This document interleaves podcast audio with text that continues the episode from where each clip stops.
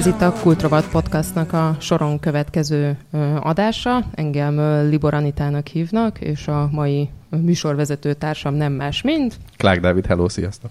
És a mai vendégünk az Madarász Isti, uh-huh nemzetközileg többszörösen díjazott filmrendező, akinek most az az apropója, mert egyébként bármikor meg tudnánk hívni, hogy órákon keresztül beszélgessünk vele, de most azért hívtunk meg, mert uh, hamarosan uh, mozikba fog kerülni az első nagyjátékfilmet, a Hurok. Pontosan mikor? Április 14-én. Számolod már a napokat? Ma, ma alig aludtam, nem tudom miért pont ma, két perc, nagyon jó, mondjuk öt percenként felébredtem, végig azt álmodtam, hogy egy kijelző előtt állok, és a hurok nézőszámát nézem, hogy így nagyon lassan megy fel, és akkor egyszer csak oda volt írva, hogy 200 ezer, és akkor látom, hogy nem csak 2000. És akkor valahogy mindig valamit kellett csinálni, nem tudom mit, hogy frissüljön, és akkor 2210, meg, és egész éjszaka ez ment, és számoltam, és rémesen alacsony volt. Ez jó, mert egy csomó magyar filmrendező az így próbálja kerülgetni ezt a kérdést, hogy á, nem számítanak a nézőszámok, én nem a... de akkor benned ez így ekkora ilyen feszkó, hogy... Ez bennem akkora feszkó, hogy próbálom ezt mondani, hogy á, nem számítanak a nézőszámok. És mindenki mondja ezt, hogy Isti nyugi, nem számítanak a nézőszámok. Szerintem borzalmasan számítanak, csak nem nagyon tudok velük mit csinálni, de nagyon is számítanak. De én most voltam hétvégén a moziban, a Batman vs. Superman néztem meg, és négy előzetes ment le a film előtt, a, az X-Men, Aha. az Amerika Kapitány és a, a, a Suicide Squad. Suicide Squad, csak mindig elfejtem annak a filmek, és a Hurok. És akkor az Tényleg? jó volt, hogy három ilyen szuperhős film között ez volt, ami egy kicsit ilyen más volt. Én iszonyatosan sokat járok moziba, és egyetlen egyszer nem láttam még a hurok előzetest. Én megel, mege, me, me, megerősítem, hogy a Batman előtt tényleg leadták. Még nagyon sokan szólnak, hogy van, meg hogy tök jó, meg milyen izgi, meg nem is csak a felénél jöttek rá, hogy ez magyar. Én még nem látom. Előtte láttam egy milliószor, amíg elkészül, de már úgy szeretném egyszer látni. De tegnap voltam Batman vs. superman nézni, és a, az egyik moziban ilyen iszonyatosan nagy kivilágított hurok plakát volt, meg ilyen standin, úgyhogy álltam egy kicsit, nézegettem, hogy észreveszik az emberek, hogy ott vagyok, de nem. És azt akartam kérdezni, hogy uh, én is láttam egy ilyen standit a Duna Plaza előterében, ilyen háromszög alakú Aha. volt, Anger Zsolt, Száraz Dénes és Martinovics Dorina. Amit én láttam, hogy szegény Anger volt neki tolva a falnak, tehát ott csak Száraz Dénesek Dorina látszódott. Itt valamiért a Martinovics Dorina, és ezt is értettem, hogy miért ott a csajt fordították a fal felé. Igen, lehet, hogy Vagy ott járt Anger, és elfordította. Ezt elképzelhetőnek tartom. Igen. És hogy felfigyeltem rá, hogy akkor most már úgy vagy rajta a plakáton, hogy rendezte Madarász Isti, és akkor most már ez, ez hivatalosan be, bevésődött, mert például most is, hogyha beütöm a Google-ba a nevedet, a Google kiavítja, hogy Madarász István filmrendező. Hát szerintem most már úgy vésődik, egy, egy fél éve voltam a Duna TV-be, a, a tévéfilmemmel, a Fekete Múmiával kapcsolatban, és kérdezték, hogy, hogy hogy legyen a nevem kírva. Ők azt kérdezték igazából, hogy filmrendező vagy forgatókönyvíró, és mondtam, hogy madarász is, és mondták, hogy na, ne hülyeskedjek már. És mondtam, hogy de tényleg, és mondták, ők ezt nem írják ki. És kértek, hogy Madarász István. És mondtam, hogy de miért nem? Hát ők nem fognak itt vicceskedni. Úgyhogy még nem teljesen vésődött be, de ilyenkor mindig előhozom. Miért szerintetek Törőcsik Mari, ő Mari? Meg Tompos Kátya, ő Kátya? Meg Bill Clinton, ő Bill, de hát nem tudom. Meg Fligauf Bence, ő Bence. Ő most már hivatalos, hogy Bence egyébként ja, hát akkor ezt kell nekem majd csinálni. Hogy felvennéd a Isti nevet? Hát nem tudom. Apukám is Madarász István volt, és ő mindig azt szerette volna, hogy ifjabb Madarász István legyek. És ebből lett ez a ne, nehogy már ifjabb Madarász. Az rendezte ifjabb Madarász István. Ah. És mondtam, hogy legyen ő idősbb Madarász István, de ez meg neki nem tetszett, úgyhogy így lett ez az Isti. Hm. És akkor beszéljünk egy kicsit erről a filmedről, ami most uh, hamarosan a moziba fog kerülni. Uh, mi most, amikor legutoljára találkoztunk, akkor ilyen teljesen véletlenül összefutottunk a Friss Hús Fesztiválon, akkor uh, elkaptam egy beszélgetést, amiben arra panaszkodtál, hogy 16-os karikát kapott a film. A, ö, igen, 16-os karikát kapott a film. Arra nem panaszkodtam, hogy 16-os karikát kapott a film, az úgy várható volt. Arra panaszkodtam egy kicsit, hogy az előzetes is 16-ost kapott, mm. mert lehet külön az előzetest bekorhatároztatni, aminek abból a szempontból van jelentősége, hogy például egy 16-os karikás előzetes nem mehet 12-es film előtt a magyar muzikban főleg 12-es filmek vannak, és ennek akkoriban azért volt tétje, mert mi decemberben jöttünk a trailerről, és úgy, trailerrel, és úgy volt, hogy a Star Wars előtt ott leszünk, ami hát azért némi nézettséget produkált, ugyanaz a forgalmazónk, illetve hát a Star Wars-t ugyanaz forgalmazza, mint minket, a Forum Hungary, innen is üdvözlöm őket, és, és nem, nem tehettük be oda magunkat, mert azt mondták, hogy a, hogy a trailer is 16-os, és akkor ezen volt egy kis nézeteltérés, de hát ők voltak az erősebbek. Azt mondták, hogy nagyon-nagyon realisztikusnak tűnik a film, és akkor én egy kicsit hepciáskodtunk, hogy de hát a, a Batman Superman ellen az meg 12-es az előzetese, amiben komplet városokat lerombolnak, és hát úgy lazán milliók halnak meg. De azt mondták, hogy az egyértelműen kép, tehát fantázia szülötte film, amilyen meg realistának tűnik. De mondtuk, de erről szól, hogy meghal valaki, és feltámad, és újra megy. Nem mondták, hogy realistának tűnik. És hát nekik van igazuk. Nagyon hát. szeretjük a Korhatárbizottságot, nem szívózunk. Lesz még következő filmünk is. De akkor mesélsz egy kicsit erről a filmről, hogy miről szól pontosan ez a valóság, vagy fikció, vagy feltámadás és halál és... Hű. arról szól, hogy van egy fiú, meg egy lány, akik régen szerették egymást, most már nincsenek olyan jóba. Ráadásul a lány bejelentő, hogy terhes, de a legrosszabbkor, mert ők ilyen csempészek gyógyszereket csempésznek külföldre, és aznap az utolsó küldetés, aznap akartak meglépni az egész cucca, hogy nem eladják, hanem lelépnek vele, és jaj, de jó, de a lány terhes lesz, és ő nem akar bujkálni, meg a gyerekkel, meg innen, meg meg is akarja szülni, miközben a fiú kapacitálja, hogy menjen el az apjához, aki nőgyógyász, és ő majd véget vet ennek az egésznek, de a lány nem akarja, és akkor ezen jól összevesznek és szétmennek, és aztán szó szót követ, míg a lány meghal egy autóbalesetben. És hát ez, azért ez, ez nem jó, a fiú meg így akkor próbál egyedül lelépni külföldre, de hát ez sem sikerül annyira, mert nagyon hamarosan őt meg utoléri a rossz fiú, aki rájuk bízta ezt a gyógyszert, az Anger, aki nagyon-nagyon gonosz, és, és hát ő is meghal. De ez nem a filmnek a vége, csak az eleje. És akkor innen elindul a hurok, hogy, hogy, hogy újraindulnak bizonyos dolgok, és akkor a fiú rájön, hogy hogy másképpen kéne talán csinálni a dolgokat. A, annyiban más ez a film, mint a többi ilyen időugrós, visszaugrálós film, hogy nagyon sok ilyen déjà vu-szerű érzés van, tehát nincsen pontos emléke arról, hogy mi történt, csak egy idő után elkezd derengeni neki, hogy ez már megtörtént, vagy akár felvetődik, hogy mi most az elejéről látjuk ezt a sztorit, vagy már régóta benne vagyunk ebben a hurokban. Illetve ami, ami a legelejétől foglalkoztatta engem, hogy ne az legyen, hogy megy, megy, megy, és akkor egyszer csak vesz egy nagy levegőt, vagy beszáll az időgépbe, vagy a szekrénybe, vagy a fürdőkádba, vagy akármibe, és akkor visszaugrik, hanem ezt úgy hívtuk, hogy Möbius szalagszerű dramaturgia, hogy mindig előre megy, és egyszer csak ugyanott van, és akkor a, remélhetőleg a néző is azt mondja, hogy ja, ja, ja, ez már volt. Ja, és akkor értem, hogy az előbb ez miért így volt, és mindig máshonnan látjuk ugyanazt, vagy más szereplővel érkezünk ugyanoda, és akkor remélhetőleg mindig egyre többet értünk meg, hogy, hogy ez miért volt ilyen furcsa az elején. Ja, most már értem, hogy miért ezt mondta akkor, mert azért, mert csak. Próbált ez ilyen, ez egy ilyen szóval nem teljesen lineáris, kicsit töredezett, kicsit talán koncentrálni is kell az elején, hogy miért viselkednek ezek az emberek így, ahogy, és aztán folyamatosan kezded megérteni, hogy ki mit miért csinált. Én nem gondolom, hogy ez ilyen iszonyatosan agyalós, de reméljük, hogy folyamatosan lesznek ilyen, ja, ja, értem, ja, értem. Nem pedig az, ami nagyon sok uh, ilyen ismétlős vagy időutazós filmnél van, hogy amikor 16-szor történik minden, akkor mondod, hogy haladjunk már, haladjunk, ezt már láttuk. Ezt szerettük volna kikerülni, hát vagy sikerült, vagy nem. És tudsz erre példát mondani, hogy ilyen időutazós, időugrós filmekben, ami jól sikerült, és, és ami rosszul sikerült, és el akartátok ti is kerülni? Csak hogy tudjuk valamihez kötni. Hát... Én, én, mindenki próbálja kikerülni ezt a csapdát. Tehát amikor volt ez a forráskód, ez a vonatos film, ott is amikor már 26-szorra érkeztünk vissza oda a vonatra, és akkor megint leöntötték a cipőjét, meg megint fellökte ez a fickó, meg ők is ér, próbáltak egyre gyorsítani a tempó, hogy ne legyen el uncsi, de ott azért nagyon sok repetatív dolog volt. Egyébként az is lehet, hogy nekik van igazuk, és így kell, mert így legalább érthető a film. A, ha valaki ehhez jól áll hozzá, akkor, akkor nem lesz. Rossz példát egyébként nem tudok mondani. Én, én ezeket úgy nagyon szeretem. Csak, csak próbáltuk másképp. Meg jobban. Másképp. És ugye most a Loop néven futott korábban a Hurok, és ez 2007-ben, vagy tehát hogy most már ez egy lassan tíz éves Igen. filmtervet, hogy nem tudom, nagyon röviden össze tudod foglalni, hogy, hogy ez miért, miért tartott ilyen sokáig, vagy miért húzódott ilyen sokáig, és mi, mi minden. Nagyon röviden? Az elmúlt kilenc évemet? Hát igen, Ö... igen, kilenc mondatban.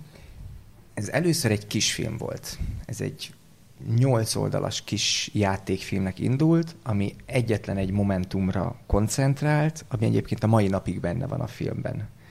Hogy annak az volt a lényeg, hogy valaki talál egy videókazettát, és hazamegy megnézni, és az van rajta, hogy ő megtalálja azt a videókazettát, és akkor ez volt kifejtve, hogy ebből mit lehet csinálni. És ez egy jó pofa kisfilm volt, ami úgy volt, hogy ebből a, addig a Zsombor csinál filmet, aztán nem lett belőle semmi, és akkor én elkezdtem gondolkodni, hogy hogy a csodába lehetne ebből nagyjátékfilmet csinálni, mert az mégis milyen menő. És volt a Fade In Script Consulting nevű, hangzatos nevű magyar kis próbálkozás, akik 2007-ben megcsinálták az első pitch fórumot, hogy nagy játékfilmet kell pitchelni, és ez rögtön nemzetközi volt, és egyszer csak én láttam egy hirdetést, hogy egy hónap múlva van a nevezési határidő, nagy játékfilm forgatókönyveket kell angolul benyújtani. És akkor én elhatároztam, hogy na most vagy soha én megírom a, ennek a kisfilmnek a nagy játékfilm verzióját, ennyire nem tudtam angolul, hogy megírjam angolul, úgyhogy én azt mondtam, hogy nekem van 22 napom, hogy megírjak egy forgatókönyvet magyarul, és 8 nap van a lefordításra. Minden angolul tudó barátom azt mondta, hogy ezt nem lehet ennyi lefordítani. Úgyhogy én szétosztottam 10 embernek, és mindenki kapott 10 oldalt, mindenki lefordított, én ezt egyszerűen összeraktam, ebből valami iszonyú az lett. De elkészült, és bejutott a legjobb tízbe, és a, ott én megnyertem a legjobb pitch díját, ott volt nemzetközi zsűri, meg Kieslowski, meg mindenki, és akkor én hirtelen én azt gondoltam, hogy ebből most már hopra film lesz. Aztán kiderült, hogy ebből nem lesz film, egyáltalán nem lesz film, de, de az megmaradt bennem, hogy ez egy izgi projekt. Az még nagyon-nagyon más verzió volt, abban voltak ufók, konkrétan az volt a feloldás, hogy, hogy kiderült, hogy itt vannak az ufók, és ilyen VHS kamerákkal rohangálnak. nagyon borzasztó ebbe belegondolni, de akkor komolyan vettem. De emlékszem, hogy, hogy a, volt ott egy angol ö, forgatókönyvíró benne a zsűriben, és azt mondta, hogy ennek a filmnek az első 30 oldal szerint ez zseniális. A következő 70 oldal az olyan fos, hogy ez nem igaz, de az első 30 oldal az nagyon jó, és azzal kezdjek valamit. És akkor elkezdtem átírogatni, ezt próbáltam, azt próbáltam, aztán egyszer csak jelentkezett egy hollywoodi producer írt egy e-mailt, hogy látta az előbb-utóbbot, és ő akar velem valamit dolgozni, nincs egy ötletem, és mondtam, hogy ó, de hogy is nem van, az a cím, hogy Loop, és akkor írtam neki két nap alatt egy treatmentet, és azt mondta, hogy jaj, de jó, és kötöttünk szerződést, és egy fél évig ment egy ilyen fejleszgetés. De Budapest és Los Angeles Budapest között? és Los Angeles között. Nagyon. Én, én, én, akkor, én akkor egy fél évig azt hittem, hogy már mindjárt. Én készítettem a családomat, hogy költözünk Los Angelesbe, és aztán így nagyon hirtelen nem lett belőle semmi, de, de azt mondta, hogy good luck, és akkor az meg úgy belém ment, hogy hát akkor ez mégiscsak érdekes, mert őt egy picit mégiscsak sikerült az érdeklődését fenntartani egy fél évig. És akkor ide mentem, oda mentem, így átírtam, úgy átírtam, és aztán elkezdtem közben más projekteket, megcsináltam, megcsináltam a legyőzhetetleneket, az első tévéfilmemet, csináltam ezeket a budapesti Mics filmeket, és mindig ezen egy picit vackoltam. És néha találkoztam producerekkel Magyarországon, akik közül én senkit nem ismertem, de gondoltam, hogy megmutatom, és akkor mindig mond, valaki mondott rá valamit. Általában azt, hogy ez nem jó, vagy azt, hogy ezt érthetetlen, de volt valaki, aki azt mondta, hogy hát ez, ez soha nem fog elkészülni Magyarországon, ezzel menjél Hollywoodba. És ezt én, én óriási biztatásnak vettem, hogy akkor ez hollywoodi minőség, ez azt jelenti. Ő nem erre gondol, de én így vettem. És aztán egyszer csak felállt a film alap, és hirtelen ilyen más, más, más levegő lett, és úgy éreztem, hogy ez nem is annyira lehetetlen. És akkor elkezdtem nagypályásan mindenkinek elküldtem, minden producernek elküldtem Magyarországon, akiről én tudtam. Senkit nem ismertem, de, de tényleg, mint tudom, 15 producernek elküldtem első körben, és akkor a legtöbben reagáltak valamit, szeretik, de nem az ő profiluk, da, da, da, da, da. És akkor, amikor mindenki passzolta, akkor elővettem azokat a producereket, akiknek ismertem a nevét, de nem tudtam róluk semmit. És az egyik ilyen volt a Hutlasa Tamás, elküldtem neki is ilyen tök ismeretlenül, és mindenkinek elküldtem az előbb-utóbbot, a rövid filmemet, mert azt éreztem, hogy ez egy kicsit hasonlít, és azt írtam, hogy ha ez tetszik, akkor ez is tetszeni fog. És a Tamás visszahívott három nap múlva, hogy ez tök jó, találkozzunk. Meg kellett néznem a Google Images-be, hogy hogy néz ki, hogy tudjam, hogy kivel kell találkozni. És az elején elmondta, hogy szerint ez dupla vagy semmi, adjuk be, ezt vagy kidobják egy perc alatt, vagy ez tutira tarolni fog. És a többi már hát itt ülünk. De a Hutlasát azért, hogy, hogy, hogy, hogy nem ismerted a kontroll producerét? Hát, hogy én, én, én, akkor, én, én egy miskolci gyerek vagyok, én nem ismerem a film szakmát. Tehát én tényleg nem. És uh, most már úgy belerázódtam, de én nem ismertem ezeket, a, ezeket az embereket, hogy itt kik a producerek, meg kik a rendezők, ki melyik táborba tartozik, ki a jó, ki a rossz, és akkor mindig mondták, hogy jaj, vele vigyáz, ő nagyon jó, akkor a másik ember elmondta, hogy jaj, vele vigyáz. Szóval én, én, én azért nagyon... Amikor bekerültem a filmszemlére, a, az előbb-utóbbal, utána volt egy ilyen parti egy hajón. valami állóhajón. Volt ilyen filmszemlés parti. És elmentem a filmszemlés partira, és két óráig így álltam így tök egyedül. Én effektíve senkit nem ismertem. És akkor két óra múlva hazamentem, hogy tök jó volt, voltam filmszemlén, de hát én nem vagyok részes ennek a szakmának. Aztán úgy belerázódtam. És ugye most az előbb elmondtad, hogy a, a Hurokig vezető úton mi, mi mindent csináltál közben, uh-huh. kisjátékfilmeket, országimis kampányt, rendeztél filmsorozatokat is, ezt uh-huh. most itt kihagytad, hogy... Csináltam action és barátok között is és uh, csináltál két tévéfilmet, és uh, tehát, hogy nem tudom, tudsz esetleg ezekről beszélni, hogy, hogy ez, tehát mi, mi, mi, mit tanultál ebből, vagy hogy melyik műfajt milyennek ismerted meg, vagy, vagy ez túl általános kérdés? Nem, nem, nem. A, amikor én elmentem megcsinálni a legyőzhetetleneket, a tévéfilmet, addig én csak kis filmet csináltam, meg. Még, még azt sem mondom, hogy reklámot, ilyen, ilyen céges reklámokat, de hát ezek, ezek ilyen komolytalan dolgok, vagy esküvői videókat, azt nagyon sokat csináltam. Sőt, csináltam két temetés videót is. Jézusom, ilyen is van. Igen, az nagyon beteg, az, az nagyon rossz. És milyen, milyen, milyen személyes stílus tudsz belevinni egy temetés videóba? Hosszú kitartott snittek, lassú, nagyon jól tudtam zoomolni egyébként. Valószínűleg érzékeny ez a mutatója. Én nagyon szép zoomokat tudtam csinálni a kis kézikamerám, és a temetésen tudom, hogy rámész a koporsóra, azért az mégis. Csináltam olyan snittet, hogy a koporsóba, mert fényes volt, így tükröződött a, az anyuka. Hát ezt tudom felmutatni. Szóval neked rengeteg zenés esküvői videó. Ezt mondjuk betennéd egy sor illetve, hogyha lenne, hogy így a legjobb munkája, és akkor... Hát elmondanám nektek, hogy a, az egyik esküvői videót azt én egy ideig nagyon sokszor megnéztem, az annyira tetszett. Szerintem az tele volt egy nagyon innovatív snittekkel. Nem, mert ez én vettem föl, én vágtam meg, én raktam a zenét, és az annyira jól sikerült. Falun volt, és úgy voltak állatok, meg az jó volt. Tehát de az... az, az, tök jó, hogyha valaki elmegy a hurokra, és akkor elmondhatja magáról, hogy ezt ugyanazt csináltak ki az esküvői hát videó. De nem. Szóval csináltam ezt-azt, és akkor a legyőzhetetlenek már az utómunkája során, tehát kon- minket ez a tévéfilm, ez konkrét anyagi csődbe vitt családilag, mert nem volt túl magas fizetésem nekem ezért a filmért, viszont nagyon sokat kellett vele foglalkozni, közben nem csináltam mást, egyébként se volt túl sok munkám, nem volt esküvői szezon, úgyhogy én, én, én a végén már mindent csináltam volna, és a, és a legyőzhetetlenek végén annak a zeneszerzője, a Balázs Ádám mondta, hogy ő dolgozik a Hactionben, és oda keresnek rendezőt. Beajánlja le, mondom, hogy én, tök mindegy, mi csak ajánlj be. És másnap már találkoztam a, az egyik producerrel, és két hét múlva már forgattam. És a Hactionben az volt a jó, hogy ott, ott, ott igazi színészek volt. Én akkor dolgoztam életemben először igazi színészekkel, mert a legyőzhetetlenek, de abban fiatalok voltak. Tehát azok főiskolás, ők is igazi színészek, de ilyen stúdiósok, a legyőzhetetlenben a hat fiatalból kettő nem is volt színész. Az egyik ügyvédtanuló, a másik meg, nem tudom, énekes. És jók voltak meg, tehát ott Szabó Simon volt a legkomolyabb színész, meg a Mátyási Bence. De, de ő, ők mindenki ilyen haver volt, meg kimentünk oda az erdőbe három kamerával, azt majd lesz valami. Ehhez képest a Hactionot meg én az ötödik évadnál kapcsolódtam be, tehát ott volt egy nagy stáb, mindenki nagyon furcsán nézett, meg egy csomó színész. És, De tudsz mondani neveket, hogyha valaki esetleg nem követi ezt a sorozatot? Hát ott az Anger Zsolt volt a főszereplő, én ott találkoztam vele. Az egy nagyon szép, már már legendás találkozás volt. Az nagyon sokáig emlegette a stáb, a mi első tíz percünket. Mert én bementem, megnéztem ugye előtte egy csomó action, nekem ez nagyon tetszett, és akkor egy ilyen bár jelenet volt, tehát én effektíve ott a szedben találkoztam először a színészekkel, tehát tényleg nagyon furcsa, hogy mindenki ott van, és akkor a rendező lecserélődik egyszer csak, és akkor oda mentem, mondtam, hogy hello, ez vagyok, most én azt gondoltam ennél a jelenetnél, hogy itt ülsz, és egy ilyen banán koktél volt előtt, és akkor szívod a szívószála, és így nézett az angol, hallgatott egy percig, és azt mondta, hogy na, azt téged meg honnan szalajtottak? és akkor ez volt az első mondat, és én ott visszamegyek a monitoromhoz, ültem csendből, én mit kell ilyenkor mit csinálni? SMS-eztem a feleségemnek, szerintem fél napig fogom én ezt bírni. Lement az a jelenet. Ugye ők jobban tudták, hogy mit kell csinálni, mint én, mert az ötödik évadra ez már bejáratott. Majd átmentünk a bizonyítékraktár nevű szedbe, és, és az Anger ilyen vicces fiú. És akkor elővettek egy kést, mint a bizonyíték, és neki az volt a szövege, hogy ezen rajta van a halott nővére. És mondta, hogy milyen vicces lenne azt mondaná, hogy itt van a halott nővére. És mondtam, hogy hát ezt inkább nem mond.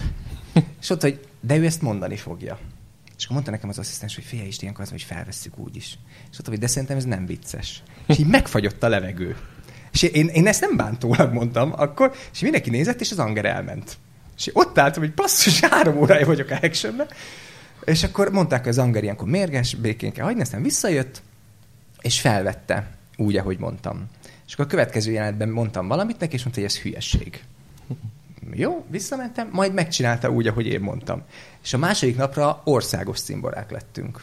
És ez igazából azóta is tart. És utána ez nagyon sokat röhögött a stáb, mert utána mondták, hogy ők azt nézték, hogy ki ez a véres szájú rendező, aki megjött, és így ellentmond az Angernek izomból. Nagyon-nagyon jóba lettünk az Angerre, és ilyen iszonyatosan nagy trollkodásokat csináltunk a Hactionben, mert egyébként ezt senki más nem vette észre, de ez egy nagyon vicces sorozat volt, és mi nagyon jól szórakoztunk benne igazi színészekkel forgattam, két kamerával, komoly operatőrökkel, szedben volt akciójelenetünk. Az egyik utolsó epizódban, amit rendeztem, volt egy lövöldözés jelenet, amire három óra volt. És én kikönyörögtem, hogyha minden mást azon a héten gyorsabban felveszünk, akkor arra adnak egy egész napot. És életem először egy egész napig lövöldöztem, és ugye kijönnek ilyenkor az öreg pirotechnikusok, ők már láttak mindent, és a harmadik órára úgy belelkesítettem őket, és mondták, ez tök jó, és akkor mi lenne, ha még azt csinálnánk, és akkor ők ajánlgatták. És a pirotechnika az nagyon drága, és megvan, mint egy lövés, az 2000 forint, és egy robbanás az 5000 forint. És mondták, hát ebbe a szatyorban van még 20 lövedék, na ezt süssük el, mert ez jó lesz ide. És szuper volt. Azóta szeretek lövöldözős filmet csinálni. Szóval ez volt a Haction, és ugyan ezzel a lendülettel hívtak a barátok közbe. És ez a kettő ilyen ajánló levél? Tehát, hogy ők így vajon ajánl, cserélgetik egymás között a, a, a legyőzhetetlen volt az ajánló. Mm. Tehát, hogy teljesen, teljesen egyszerre hívtak, és akkor egy kicsit izgultam is, hogy melyikbe menjek el. Aztán úgy döntöttem, hogy elmegyek mind a kettőbe, mert nagyon le voltunk égve. És ott meg leültetett a kalamár, és azt mondta, hogy na macikám, elmondom, hogy ezt hogy kell csinálni. Itt írtózatos a tempó, tolni kell ész nélkül, az a lényeg, hogy meglegyen, de ha jót csinálsz, akkor nagyon megdicsérlek. És és az első jelenetem az olyan jó lett, hogy szerintem még ti, vala, valahol a kommentkomon vagy valami ki is rakták, és azon mindenki örült, hogy akkor az is ügyes lesz. De hát, mi, mi is volt ez a jelenet? Mert most valami rémlik róla. Hogy a, a, a Rékasi a, a Ramóna fest, vagy a Zsófi fest, és akkor a Rékas így bejön az ajtón, és villámlik, és így az árnyéka így kivetül a falra. Most ez pont tízszer annyi időbe telt felvenni, mint egy nólás barátok közjelenet, de azt mondták, hogy ez jó pofa. És akkor egy év volt, amíg én felvettem azt a tempót. Tehát a, a barátok köze olyan iszonyú, tehát ott 25 perc van egy jelenet felvételére, néha csak 20 az annyira elég, hogy bemegyünk, összemondjuk, megmutatom, hogy ki hova menjen, aztán megy. Ha valaki bakizik a szövegbe, akkor már csúszunk. Tehát azt pörgetni kell, és ott megint csak az van, hogy amikor én megérkeztem, akkor ment azt hiszem 13 év a sorozat. Tehát, hogy mindenki tudja, mit kell csinálni, csak én nem. És ebbe, ebben nehéz belerázódni, ott az első napokban pedig az volt, hogy magyarázom, magyarázom, magyarázom, magyarázom. Én nem éreztem, hogy itt két percet kell magyarázni, és nem tizet. És egyszer csak az asszisztens így felsóhajtott, leült, és azt mondta, hogy Na fiúk, szünet, fiatal művész, hadalkosson. éreztem, hogy ennél alázóbbat nem hallhattam volna. A barátok közből én meg azt tanultam, hogy hogy, hogy, hogy, hogy, hogy lehet nagyon gyorsan dolgozni. De gyors az mit jelent? Mondjuk egy filmnél két perc a napi hasznos, a barátok közben nem. meg 25? A, a, a barátok közben 30. A egy nap 30 percet felvesznek? Én 34-et is. Én vagyok az egyik rekorder.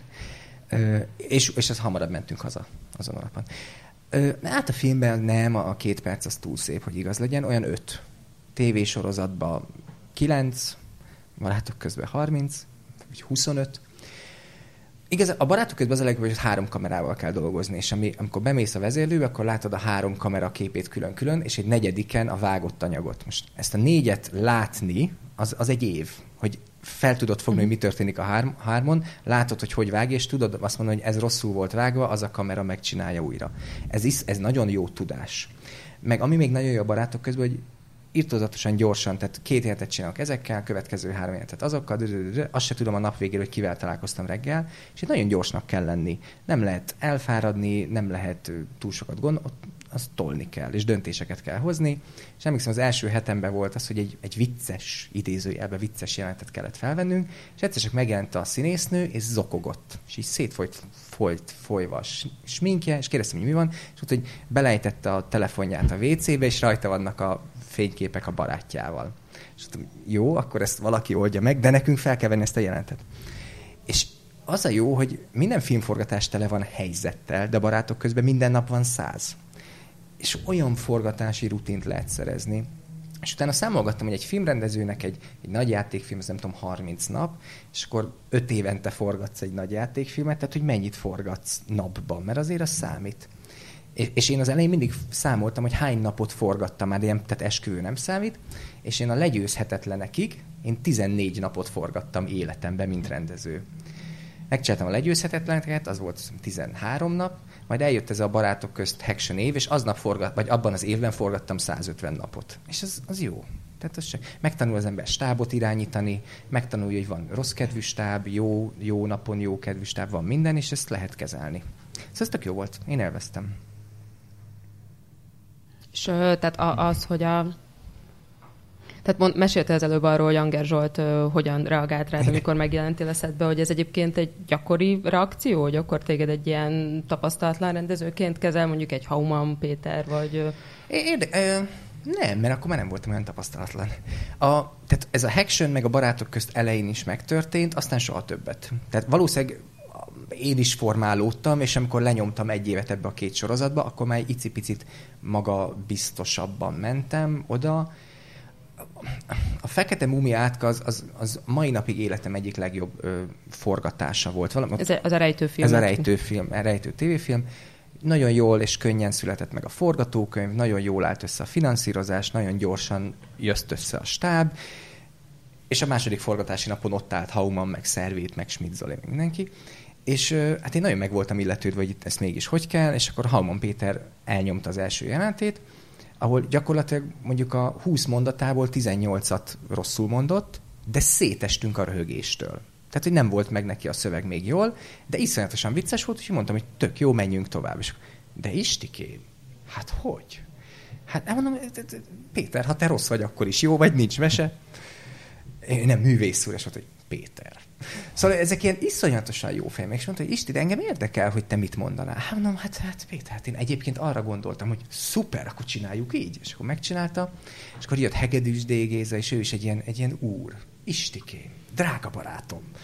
És, és, és tényleg náluk e, e, e, ennél a színész generációnál tényleg az a jó, hogy amikor ők megjelennek, az, az már olyan wow, és akkor kimondanak egy mondatot, az meg duplán wow, és akkor ha meg pont úgy mondják, ahogy kell, akkor ez meg szuper. Szóval én, én, a, én a Fekete Múmiánál egy csomószor így ültem, és így bábultam őket, hogy ez mennyire jó, és az egész stáb. És, és érdekes, hogy náluk ez egy pillanatig nem volt kétséges, hogy én most régóta rendezek, vagy új fiú vagyok, hanem ő elvált, el, elvállalt ezt a filmet ezzel a fiúval, aztán kiderült, hogy ilyenkor ezek mindig körbe telefonálgatnak, hogy ki ez a csávó.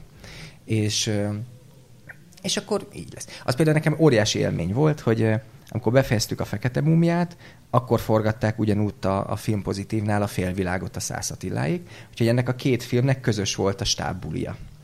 És akkor ott voltak a mi színészeink, és akkor megérkezett a Patrícia, meg a Dorka, meg a Kulka János, és mondták, hogy Isti, gyere, bemutatunk a Kulka Jánosnak. És oda mentem, Madarász is, Kulka, te vagy a Madarász Isti, téged szeretnek a színészek, forgatunk majd együtt.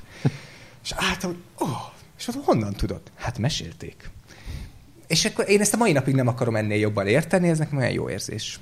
Úgyhogy eh, ezek jó. Én, én, én imádom a színészeket, ez, ők egy ilyen külön műfaj. És ha jók, akkor nagyon jók.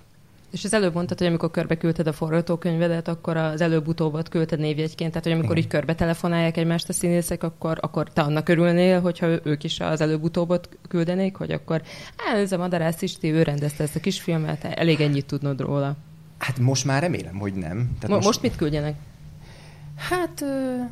Azt tudom, hogy a, a, a Hauman Péter ő mesélte, mert amikor volt a tévében mutató, volt egy díszben mutatunk, eljött, és nagyon tetszett neki, és ölelgetett, hogy ez neki milyen nagy élmény volt.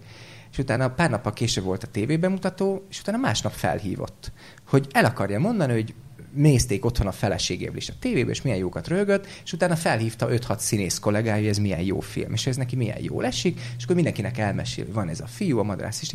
Én a múmiára is büszke vagyok, remélem, hogy a hurokra is büszke leszünk, de emlékszem, hogy forgattuk a haction akkor már, akkor már jóba voltunk az anger, és kínáltunk az utcán, és, és az utcán elsétált a Kovács Dia Magdolna? Kovács? Kis. Kis, kis Diana Kis Diana Magdolna. És a kis Diana, és mondom, Anger, oda néz, ó, én majd vele egyszer akarok forgatni. Jó, várj Isti, átront az úton, Dia, gyere csak, itt van a madarász Isti, majd egyszer neked forgatnod vele, kell velem, mert az szuper. Ó, tök jó, és akkor így majd egyszer biztos forgatunk. Kis Dia McDonald's hallgatod. Hm. És egyébként ilyenkor nincsen, hogy ennyi tapasztalata a hátad mögött, meg ennyire jó hírnévvel, hogy így ilyen, jó, hát nem, nem kell szabadkoznod, mondja. Nem, szerintem egy remek szakember vagy. És, de hogy például nincs, hogy ilyen, ilyen nagyobb filmekre már megkerestek, tehát hogy, hogy nem neked kellett volna házalnod valamiért, tehát mint, mint mondjuk a, a hurokkal, hanem hogy most mondok egy hülye példát, hogy, hogy esetleg a, a Budapest Noárt nem akarnád megrendezni, Isti? Vagy é, nem, ilyen... még nem, még nem kerestek meg. Mm. Ö, meg, meg, szívesen megrendeztem volna. Még nem, tévésorozatokkal már kerestek mm. többel is, és aztán ilyen vagy olyan okok miatt ezek nem jöttek össze. Én ezt nagyon várom. Uh-huh. Én mhm. ezt nagyon-nagyon várom, hogy keressenek. Nekem azért az az álmom, hogy egyszer csak valaki felhív, hogy van egy forgatókönyvünk, olvasd már el, és elolvasom, és mindent eldobok, ami a kezemben van, és semmit nem akarok ott az életbe. É, szerintem ehhez fel kell nőni, uh-huh. én remélem, hogy jó úton vagyok, és remélem, hogy ez... Egyébként, bocsánat, tehát, hogy kerestek uh-huh. már meg emberek forgatókönyvvel, csak az úgy volt, hogy hello, izé, kezdő forgatókönyvíró vagyok, van egy tök jó forgatókönyvem, mm. nem akarsz emellé állni? És nem volt olyan jó az a forgatókönyv, meg az, az nekem se jó, de biztos lesz majd még ilyen. Én várom. Hát legyen is. De ahhoz, tehát ez fel kell nőni. Mm. Még lehet, hogy ez kell valamit csinálni, vagy sok mindent. De úgy érzed, hogy még fel kell nőnöd ehhez, hogy, hogy hát, fejlődnöd kell, vagy... Hát én, én, én, én a saját helyemet nem tudom mm. belőni. Mm. Tehát én, én a mai napig azt érzem, hogy én vagyok ez a Miskolci csávó, aki így valahogy így kívülről így be, besétált mm. ebbe a dologba. Nekem erről nincsen diplomám, biztos, ha ma, tehát csináltam két tévéfilmet, meg, megrendeztem. A, a barátok köztér mai napig lenéznek. A mhm. Hactionér mai napig kapom. Én minden kettőre nagyon De büszke vagyok. kapsz? Vagy, vagy ez... Ó, mindenhonnan. De tehát, hogy kommentelőktől, vagy barátoktól? Vagy? Kom- kommentelőktől is, de igen, tehát, hogy nekem volt olyan, vagy van olyan színész barátom, akit én egyszer hívtam, tudtam, hogy megüresedett egy rövid hely a, a barátok közbe, és keresnek egy ilyen három hetes szerepre. És én felhívtam, hogy hello, én jót akarok neked, nem akarsz három hétre jönni? Azt, azt, azt nem lehet, és neked is oda kéne figyelned, mert nagyon rosszat tesz neked. És mondom, hogy miért? És Szóval én, ha, ha akarom, értem, hogy miről beszélnek, de én nem akarom érteni. És mit fog szólni a szakma? Ki a, ki, ki a szakma? Tehát, hogy és, ez, és mit, mit ad nekem a szakma, hogy... A Magyar Filmakadémia. Hogy, most igen. jelölték a filmedet legjobb... É, és tag is igen. lettem ezáltal, a Filmakadémia tag vagyok. Pedig? Úgyhogy... Rögös út vezetett oda, nem? Amennyiben? Hát csak előbb együtt voltunk a filmdíját, olyan, és mondtad, hogy kétszer visszautasítottak. Nem, nem, nem válaszoltak. Tehát amikor kiderült, hogy van filmakadémia, nekem ez annyira tetszett, és én rögtön írtam e-mailt ilyen lelkesen, hogy én szerették tag lenni, és akkor nem válaszoltak. Aztán írtam még egyszer, és akkor valaki mondta, hogy csak nagy játékfilmen lehet filmakadémia tagnak lenni. Jó, ezt értem. És aztán kiderült, hogy nem is, de most már filmakadémia tag vagyok. Ez nem tudom, mit jelent de biztos jó lesz. Tehát engem ezek lelkesítenek. Minden esetre most a, a Fekete Múmiát azt jelölték Igen. a legjobb tévéfilm kategóriában, Igen. úgyhogy végül is akkor kaptál már valami visszajelzést arra ja, vonatkozóan, I, hogy a szakma, I, bármit igen, is jelentsen ez. Igen, és mivel én nem vagyok filmakadiat tag, én így nem szavazhattam magamra, pedig lehet, hogyha szavazok én is, meg a anyukám, akkor már mi nyerünk. Igen, anyukád nem filmakadémia tag, de... Na mindegy. Szóval igen, igen ez, ez, ez jó visszajelzés volt, örültem is neki. És uh, van még egy másik uh, dolog, amit mondanak rólad, vagy legalábbis Jaj. a Magyar Narancs, mondta rólad, és ezt ugye a Twittereden is megosztottad, Igen. hogy ők Fidesz közeli filmesnek neveztek, és hogy ott be is kukacoltad őket, hogy Narancs Online, hogy ők válaszoltak valaha arra a Twitterre? Nem. Hogy, nem. Mert hogy felolvasom, hogy ők mit írtak, hogy egyik forrásunk jellemzése szerint Isti bizalmi ember mindig jól pozícionálja magát, ezt alátámasztja, hogy ő volt a Vajnaféle filmalap által szervezett Ridley Scott és Ron Howard mesterkurzusok házigazdája is. És ők nem is tudták a Tom Hanksről. Igen. Az, be, szóval az... mesélj erről, bizalmi emberkém, hogy... bizalmi mesélj a rendszerről. Igen. Vagy... Fidesz közeli filmes voltam. Be, engem először röhögtem rajta, aztán nagyon megrázott, mert valaki átküldte a cikket, hogy képzeld, ez fog holnap megjelenni. Mert ráadásul a fényképet illusztrálták ezt Na, a de cikket. én akkor ezt még nem tudtam. Tehát átjött a szöveg, és elolvastam, és ez engem teljesen megrázott, hogy tehát írtak a, a nagy producer mogulokról, akikre azt szokták mondani, hogy Fidesz közeli producer mogulok, meg rólam. És akkor én nem is értettem, hogy de miért rólam? Tehát van olyan filmes, aki nyolcszor több filmet csinál nálam a, a tévénél is. Tehát, hogy miért pont engem kell? És sen... 150 napot forgatsz egy évben, és akkor De, de ők nem azt hozták elő, hanem, hanem, a, hanem a mecenatúrás uh, tévéfilmjeimet, és, uh, és akkor elolvastam, és így rosszul esett meg. Én őszintén naivan nem értettem, hogy engem miért nem kérdeztek meg erről. Tehát, hogy és akkor mondta, mindenki mondta, hogy miért kérdeznének meg, de én ilyen naivan hiszek a, a sajtóban, hogyha valakiről írnak egy cikket, még akkor is, ha rosszat, akkor legalább felhívják, hogy akarják kommentálni. Hát mondom, ez milyen? Erre másnap meglátom, hogy tényleg megjelent a magyar narancs, nem mondom, már megnézem, kinyitom, és ott van a féloldalas fotóm. És nem a producerekre, hanem az én fotóm van. Egyébként egy baromi jó kép volt. Tehát ez amúgy tetszett, nem is tudom, hogy honnan szerezték. Szóval az, az egy picit szíven ütött, és az volt benne a legrosszabb, hogy tehát ott volt ez, hogy Isti bizalmi ember, és akkor a bizalmi ember az nem egy jó, az egy pozitív jelző, nem? Tehát nekem az azt jelenti, hogy megbíztak valamivel, abban ügyes voltam, és akkor megbíztak legközelebb. És a, ez a vajna féle dolog, ugye én nem az első moderátora voltam ennek a dolognak, hanem a harmadik, és, és onnan valóban én maradtam, mert ezt nem tudom, hogy meséltem, hogy képzeljétek az új, én az Ellen Parkeren voltam az első moderátor, és az tényleg jól ment és utána ő hazament, és két nap múlva felhívtak a film alaptól, hogy átküldenek valamit, mert az Ellen Parker írt egy levelet az Andy Vajnának, hogy milyen jól érezte magát, és hogy mennyire ügyes volt ez a madarász is, és figyeljen oda rá, mert ez a srác, ez ügyes.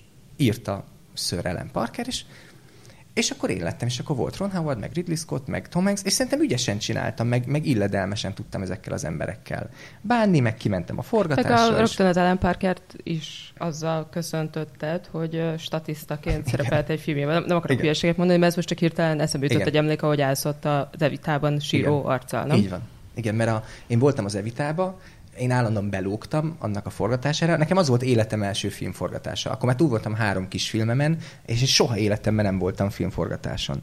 És akkor az Evita, mondták, hogy van Evita és Budapest, és akkor feljöttem vonattal, és mondták, hogy a Hősök terén lesz, és én reggel ötkor kiálltam a Hősök terére, és vártam, hogy... Egy ilyen melós? Igen, ne, hogy vártam, hogy jöjjön a forgatás. És akkor egyszer csak jött a forgatás, és jöttek a statiszták ezrével, és ilyen fekete ing volt rajtam, és én nem voltam se sminkelve, se haj, de én rájöttem, hogy én beleillek ebbe a gyászoló tömegbe, és akkor álltam a 60. sorba, és így állandóan egy elő, egyre előrébb furakodtam magamat. Mindenki borzasztóan unta, már álltak ott vagy 8 órát, de még egy snit nem készült, de engem érdekelt. És egész a második sorig jutottam. És ott álltam, és így a fejem előtt vitték el a, a, a, a koporsót, és akkor szólt a playback zene, meg a kamerák, és én annyira, tehát engem ez őszintén annyira meghatott, hogy én egy picit tényleg sírdogáltam ott, hogy ez milyen szép. Vége lett a felvételnek, egyszer csak három ember odarontott hozzám, kisminkeltek, meggyőzöttek, hajamat mondták, hogy very good, very good, keep crying. és akkor... Mm, és utána nagyon néztem a filmet, és a filmet csak úgy nagyjából látszom, de vagy három hónappal később egy amerikai barátom küldött egy csomagot, és volt benne egy ilyen bazi nagy fotós könyv, hogy The Making of Evita. És volt benne egy könyvjelző, és kinyitottam, és ott volt egy ilyen egész oldalas fotó a síró Miért nem azt használta akkor a magyar narancscikhez? Hát, és akkor ezt megmutattam a Ellen Parker bácsinak, és neki nagyon tetszett, és rögtön azt mondta, hogy mi ez a haj? Ez nem jó frizura. Ilyen frizura akkor nem volt. Szóval e- e- egyébként ezek a workshopok, meg ezek a moderálások, ez, ez nekem életem legnagyobb mázlia, meg ajándéka, mert emiatt én kimehettem a marsi forgatásra, és akkor nem, én nem úgy voltam ott, hogy távolról néztem, hanem kicsit nézelődtem, találkoztam a Ridley Scott bácsival, mondták, hogy vele fogsz beszélgetni. Oké, okay, beszélgettünk 10 percet. Hogy ez még az esemény előtt ez volt. Ez még az esemény előtt volt. Majd, és ott mindenki iszonyatosan szigorú volt, és nem lehet, és nem nézheted, és de, de, de, de. de. Majd eljött a, a, a workshop, és akkor ugye ez egy ilyen négy-négyes fél órás beszélgetés volt, és mi előtte is beszélgettünk még egy órát az öltözőbe, meg egy picit utána is. És a végén mondta, ja, egyébként ha akarsz, akkor gyere ki bármikor. Nem, tényleg? Tényleg? Jó. És akkor letelefonáltuk, hogy kimehessek, és akkor ott megint várt egy asszisztens, és látszott, hogy ők olyan szinten nem akarnak engem odaengedni, hogy ez elmondhatatlan. És mondták, hogy hát ott van a forgatás, de akkor gyere nézd meg ezt a díszletet, meg gyere megmutatjuk azt a díszletet, és ilyen üres díszletekbe sétáltunk, ami persze baromi jól nézett ki. Na, és mondtam, hogy és Ridley, és Ridley, ah, Ridley, nem? És mondták, hogy hát ott van a Ridleynek a rendezői sátra, de hát az egy ilyen szent hely. De mondom, nekem azt mondta, hogy majd köszönjek be. Na jó. És akkor bementünk, és ez két nappal volt a, workshop után, és akkor bementünk, hogy Ridley, á, Iszti! és akkor azt mondja, ráérsz? Mondom, igen. Akkor ülj le ide. És így leültetett maga mellé, adott egy 3D szemüveget, nagyon vicces, hogy ilyen neonzöld 3D szemüvegbe ül egy sátorba, és akkor maga mellé ültetett, és én ott ültem egész nap. És az volt a vicces, hogy néha ilyen magyar stábtagok így bejöttek, valamit mondani, és így ledöbbetek, úristen, az Isti mit ül ott a mellett, és egész nap mesélt. És amikor átállás volt, akkor mondta a, az asszisztensek, hogy tekerjük már vissza, mutassuk már meg neki azt, amit három napja felvettünk. És így büszke volt, és lelkendezett. És akkor mondta, hogy na, most akkor beszélni kell a színészekkel, jössz velem? Mondom, jövök. És akkor létrán felmásztunk az űrhajóba, és ott ült a Jessica Chastain, meg a fickó, és mondták, hogy this is Isti. Mindenkinek köszöntem, és elmondta, hogy mit szeretne, visszajöttünk, megnézte jelentett, na Isti, mit gondolsz? Tehát ilyen és akkor ez egy napig tartott, hazamentem, mondta, hogy gyere bármikor, hazament, másnap hívtam az asszisztens, nem, nem, Ridley nem ér rá, és soha többet nem tudtam ki, mert az asszisztensen egyszerűen nem bírtam magam átverekedni, de elképesztő élmény volt. És akkor ugyanez volt, a, a kivittek az Inferno forgatásra is, először egyszer a Ron Howard miatt, és amikor kiderült, hogy lesz Tom Hanks, akkor még egyszer elvittek. Meg hát akkor meséld el ezeket is ilyen részletesen. Ja, igen. Kivittek az Inferno forgatásra, az ott a, az Origóba forgattak kin, és be volt Isztambul rendezve, és egyébként ez elképesztő volt, hogy hogy ott van az operatőr, meg a rendező, meg a három fő színész, ők így lejárják, aztán odarakták melléjük a mellékszereplőket, ők is lejárták, ők is lejárják, mindenkit elküldenek, bejön 800 statiszta, majd visszajön a három színész, és akkor ők már úgy mennek a statiszták között, mintha senki nem lenne ott, meg a kamera is ugyanazt csinálja, és így pitty vették fel ezeket a megagiga tömegjeleneteket. A Ron Howard, ő meg egy annyira cuki, civil fickó, hogy tehát megtörtént a szemem előtt, hogy így állt, és ilyen notesz, ő ilyen papírra jegyzett. Látszott, hogy van egy ilyen kinyomtatott, nem tudom, diszpója vagy snitlistája, és a hátuljára le, le, jegyzetelgetett. És leült egy székre, és rögtön oda ment egy ilyen asszisztens, hogy ide nem lehet leülni, és elküldte. És szó nélkül felállt, és elment. Tehát ő nem szól vissza. Olyan, olyan civilnek tűnik az a, és ilyen halkszavú, mosolygós, mindenki azt hitte, hogy egy ilyen eltévedett statiszta. És, és úgy besz- mondták, hogy vele fogsz beszélgetni holnap utána. Ó, tényleg? Ó, és te mit csinálsz? Filmet? Ó, és milyen filmet? De mintha ez a világ legfontosabb dolga lenne éppen. És várj egy pillanatra is, és akkor elmegy, hogy mondja a Tom Hanksnek valamit. Tehát ez ilyen őrület. És akkor a Tom Hanksnek is bemutattak, ő nem nagyon foglalkozott velem. Egyébként végtelenül kedves volt, meg vele az volt a vicces, hogy van Tom Hanks, és olyan lazán mozog. Majd észreveszed, hogy van három biztonsági őr, akik ilyen tök láthatatlan, ilyen háromszög alakba mennek, és, és, és, és mindig így a a fülüknél van az egyik kezük, meg a walkie és ilyen tökéletesen zárják, és hogyha a Tom Hanks előveszi a telefonját, és azt látják, hogy valaki olyan szögben áll, hogy rálátna a telefonjára, akkor azt majd nagyon finoman tolják el. És ilyen, tehát olyan, mintha a világra nem lenne gondja, közben gyönyörűen őrzik, de nagyon kultúráltan. És amikor lement a Ron Howard workshop, és az is szuper volt, és ott is az volt, hogy ő megjött egy órával hamarabb, és akkor ott egy öltözőbe beszélgettünk, hogy kb. miről fogunk beszélgetni, de mondta, hogy á, majd úgy is beszélgettünk, amiről akarunk, és akkor úgy mesélt, hogy milyen jó, mert akkor jött ki a Jurassic World, és hogy a, a lánya most ez mekkora siker, és most így legalább nem neki kell fizetni a lánya jelzálogát, és, és akkor lement a, lement a, a, a workshop, és az is jó volt, és akkor jött az Andy, ott köszönnek, és mondta, hogy, mondta a Ron Howard Andynek, hogy figyelj, szerintem ezt Tom is megcsinálná. Tehát ez, ezt tökre élvezni, miért nem hívjátok meg a Tom Hanks-et is? És akkor, és akkor ez volt vasárnap, és akkor kedden telefonáltak, hogy következő vasárnap, ha lenne egy ilyen Tom Hanks mesterkurzus szak színészeknek, akkor én ráérnék-e. Hát mondom, én ráérnék, tehát azon nem újon. És mondták, hogy de most a Tom most nem forgat, nem tudsz vele találkozni, hogy akkor az Andy elviszi ebédelni, hogy akkor oda akarok-e menni, hogy ebédeljek velük. Ő, hát igen. És akkor... Na, de mesél csak el ezt az ebédet, hogy hogy volt, amikor ott... És mit ettél, és hol mentél, és mennyi? És... Ki mit evett részletesen? Hát, a Nobuba mentünk, és én nem tudok annyira jól pálcikával lenni, és nagyon próbáltam ott izgulni, de Tom sem.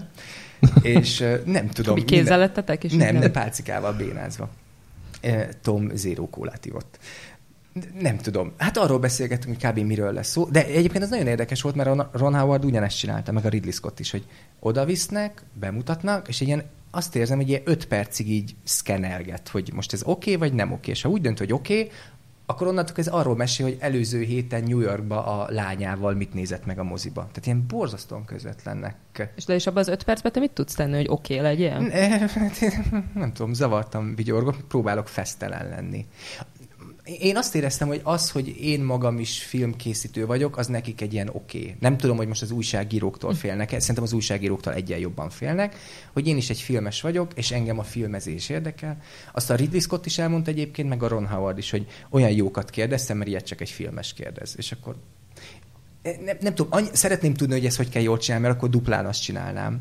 De nekem ez óriási élmény volt, és ez most tényleg nem, nem izé, vagánykodás akar lenni, ez tényleg óriási élmény volt. Aki ráadásul ott volt a Tom Hanks-en, hát az, az, az nagyon durva volt az a csávó. Tehát egyrészt tényleg... De ez hol volt? Mert ez ugye már nem is volt tá- egyáltalán. A táliában. Táliában? A táliában volt, és csak... Tehát a Tom Hanks azt mondta, hogy oké, okay, ezt megcsinálja, tehát ezt ilyen három nap alatt dumálták le vele, de akkor ő azt kérje, hogy azt kéri, hogy tehát színészek legyenek. Tehát nem filmesek, nem, nem, csak színészek, és akkor ő, mint színész a színészekkel. És akkor kiket hívtak el erre? Ilyen SFL színész szak, meg nem tudom, Voltak főiskolások színész. is, mm. meg a tehát színé, ott volt Molnár Piroskától kezdve Csányi Sándoron kereszt, Mucsi Zoltán, ott volt 200 színész. És uh, milyen nyelven ment ez a program? Ö, angolul, vagy hogy volt, angol, ő tol, biztos volt szinkrontolmács, nem emlékszem, biztos szinkrontolmácsolás volt biztos, igen de angolul.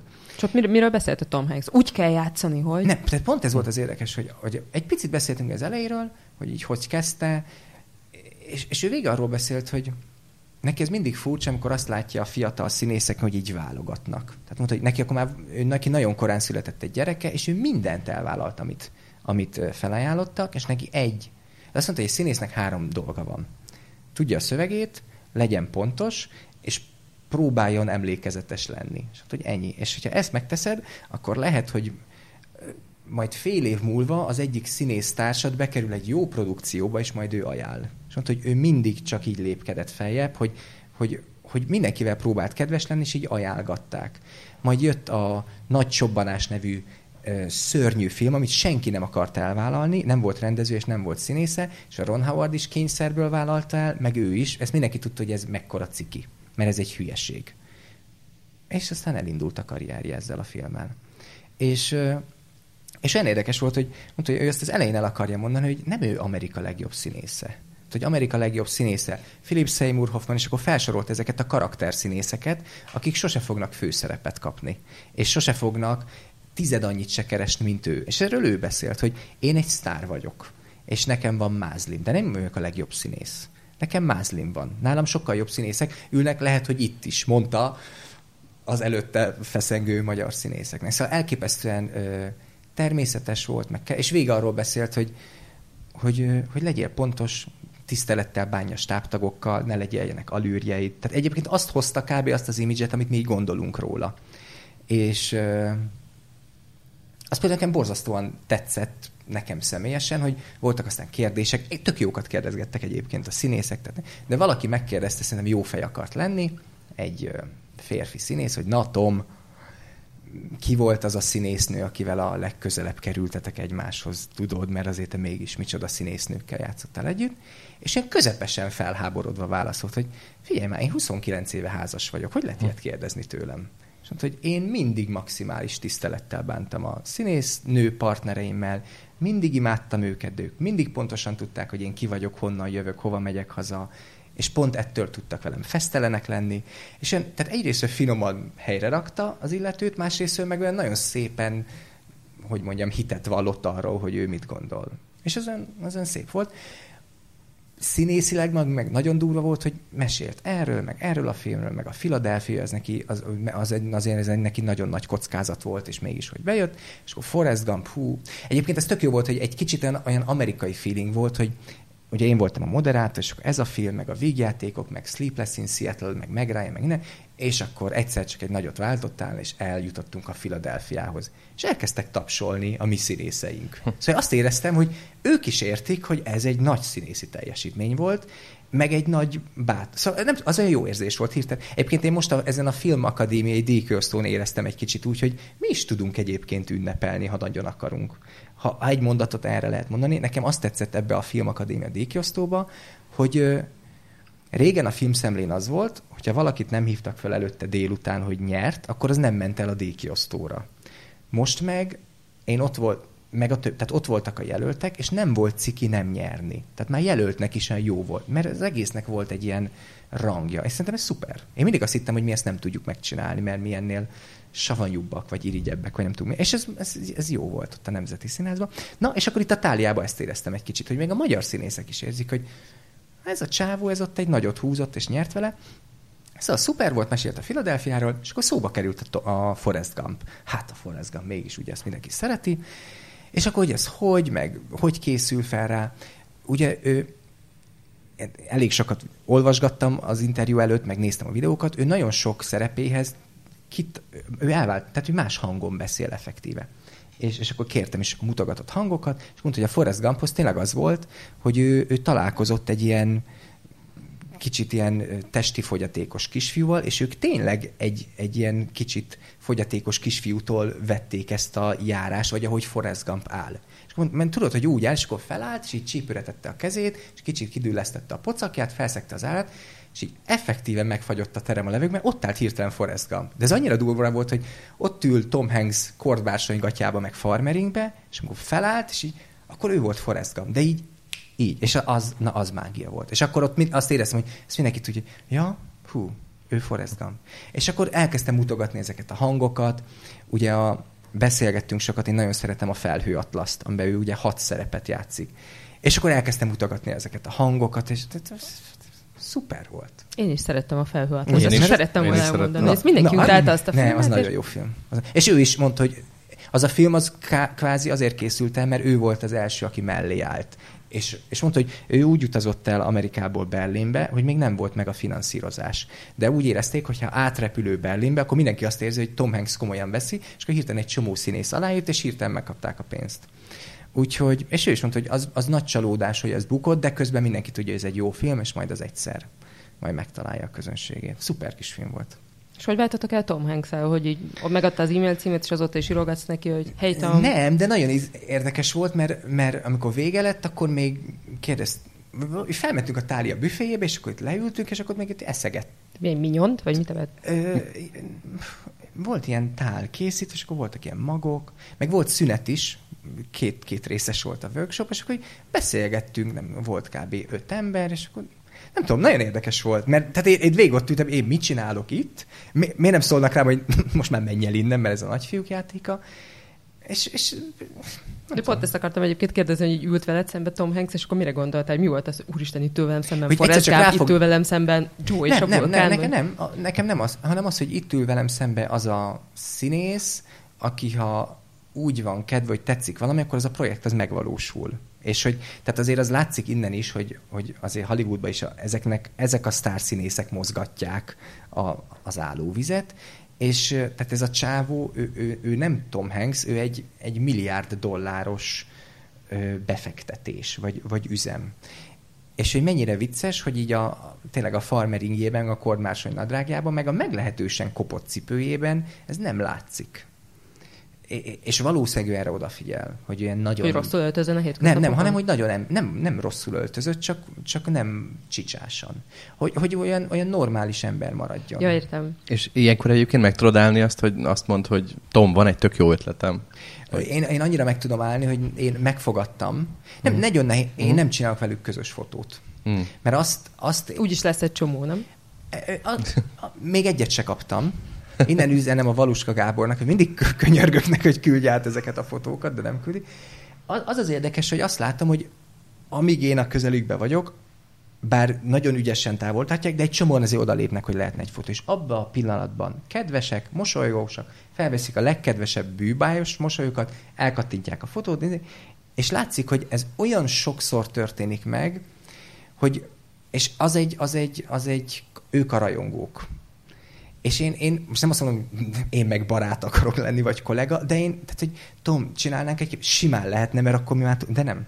Ezt próbálom megállni, mert úgy érzem, hogy akkor átkerülnék. Így meg, meg egy olyan filmes vagyok, aki majd még lehet, hogy egyszer forgat is velük. Igen, ez az újságíróknál is van ez a probléma, hmm. hogy amikor olyas valakivel csinálsz interjút, akiért rajongsz, és akkor hogy nem kérhetsz közös Igen. képet, meg nem, autogramot, mert az ilyen Pedig olyan jó lenne. Tehát én nagyon örülnék annak a képnek. Ja, csak helyzet. közben meg ilyen tök fura, mert hogy én, én ilyen nagy ellenzője vagyok ennek az egésznek, és ez olyan szerintem, hogy így, tehát kinek akarsz bizonyítani, és mit azzal, Pe- hogy persze. ezt csinálod. Hogy ez, meg ez is sokkal jobb sztori, mert egyébként az is lehet, hogy én csak kamuzok, és nem is találkoztam Tom hanks de így hát el lehet az egész sztorit, igen, igen, igen, meg a Jessica chastain a űrhajóban az...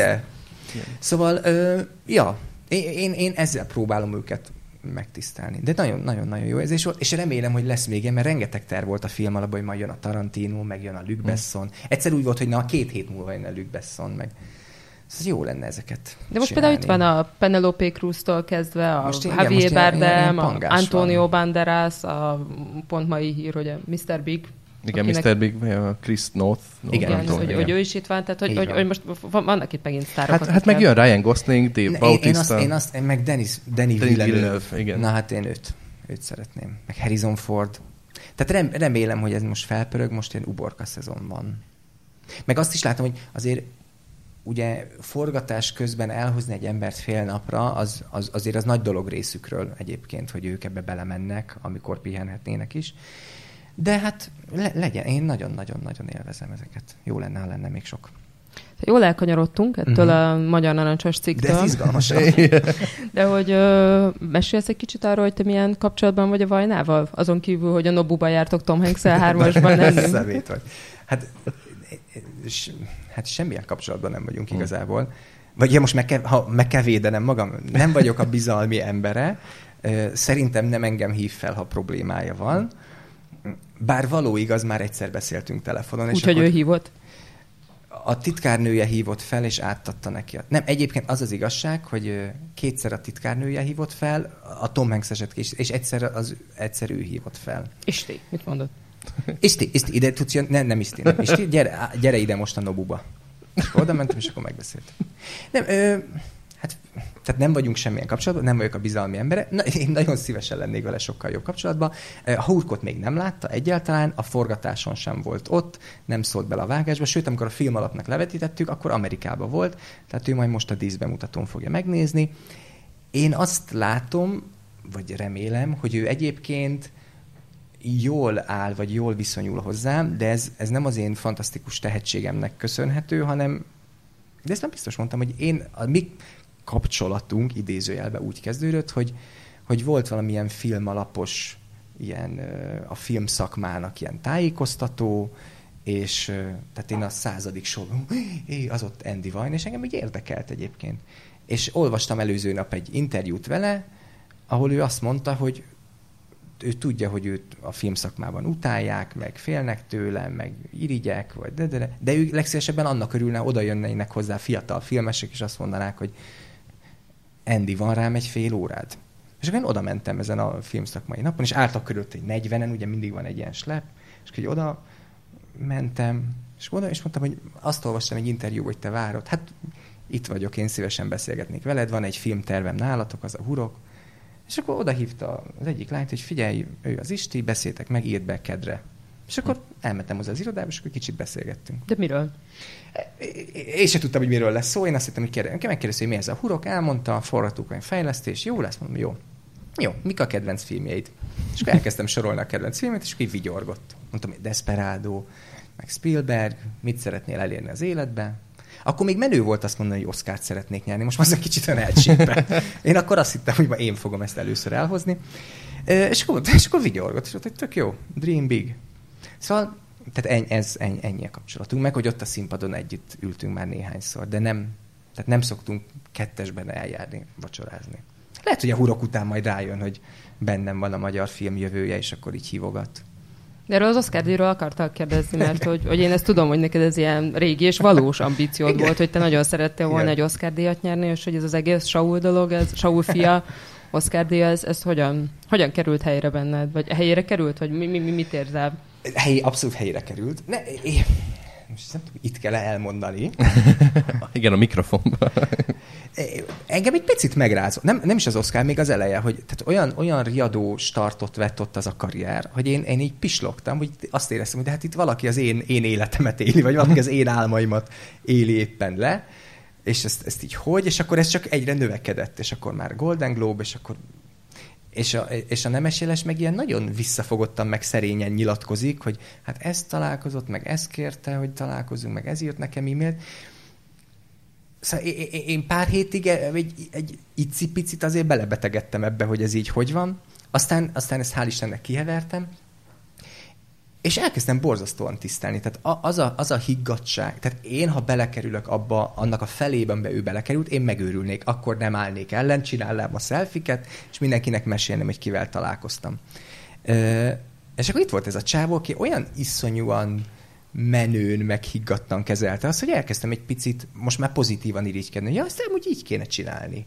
És és amikor meg már így ráfordultak a Golden Globe-ra, akkor azt mondta, hogy tulajdonképpen ez a világon a legmenőbb dolog lenne, ha ők ezt megnyernék, és akkor megnyerték az Oscárt, és, és, és fennmaradtam éjszaka, pedig reggel mennem kellett egy barátok köztet forgatni pont, és, és, és borzasztóan örültem neki, és azt kell, hogy mondjam nagyon őszintén, hogy egyszer csak azt éreztem, hogy lekerült rólam egy ilyen teher, hogy na jó, akkor már nem én fogom ezt az Oscárt először elvinni, nem kell ezzel foglalkozni, akkor most már foglalkozhatok a saját dolgommal, mert ezt senki nem fogja a világon soha többet utána csinálni, amit történt.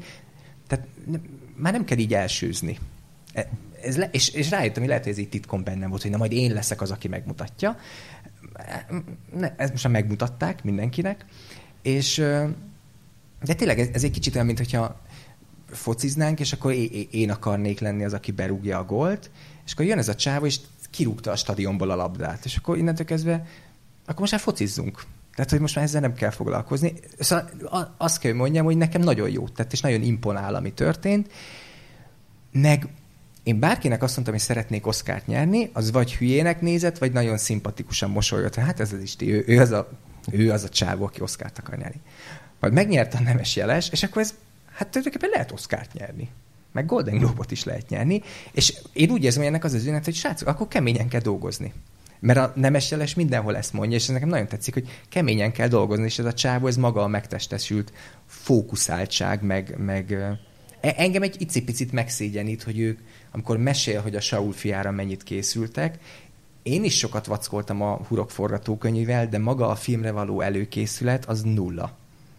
Nem csak ahhoz képest, hanem egyébként is. És én én most ebben égek, hogy bárcsak majd negyed annyit készülhessek egy filmre, mint amit ő. Tehát engem nagyon inspirál ez a része. Úgyhogy gratulálok az Oszkárjának, tényleg. Egyébként találkoztál vele? Amint nem esélyese, nem dumáltatok? Vagy Még nem. nem. Lehet, hogy ő is ilyen irigykedve hallgatná a sztoridét hát Tom azt nem tudom. Azt nem tudom. Ő meg elmesélni, hogy milyen volt Harrison De bevallom, írtam neki egy e-mailt. És visszaírt. Egyik gratuláló e-mailt? Aha. Igen. De az előbb a, a, inkább arra vonatkozott a kérdésem, hogy, hogy te azért nagyon másban utazol, mint a nemes jeles, tehát hogy te kifejezetten populáris, széles tömegeknek Igen. szóló filmeket akartál mindig is csinálni, Igen. és hogy most a nemes jeles, a, amivel Oscar díjat akartál nyerni, és Igen. a nemes jeles meg, meg, meg abszolút csinált egy, egy, egy ilyen törölmetszett nem is sok kérdést felvetett ez. A, a, ami tényleg egy ilyen high concept művészfilm, és tényleg így kántól kezdve na, na, nagyon durván ment, és akkor, hogy, hogy neked ez ilyen, most leszűrtél ebből valami féle tapasztalatot, hogy akkor szül, hm, lehet, hogy olyasmi innen ebből a kis országból olyasmiben kéne gondolkodnom. Hogy? Hogy akkor nem is akarok annyira Oszkárt.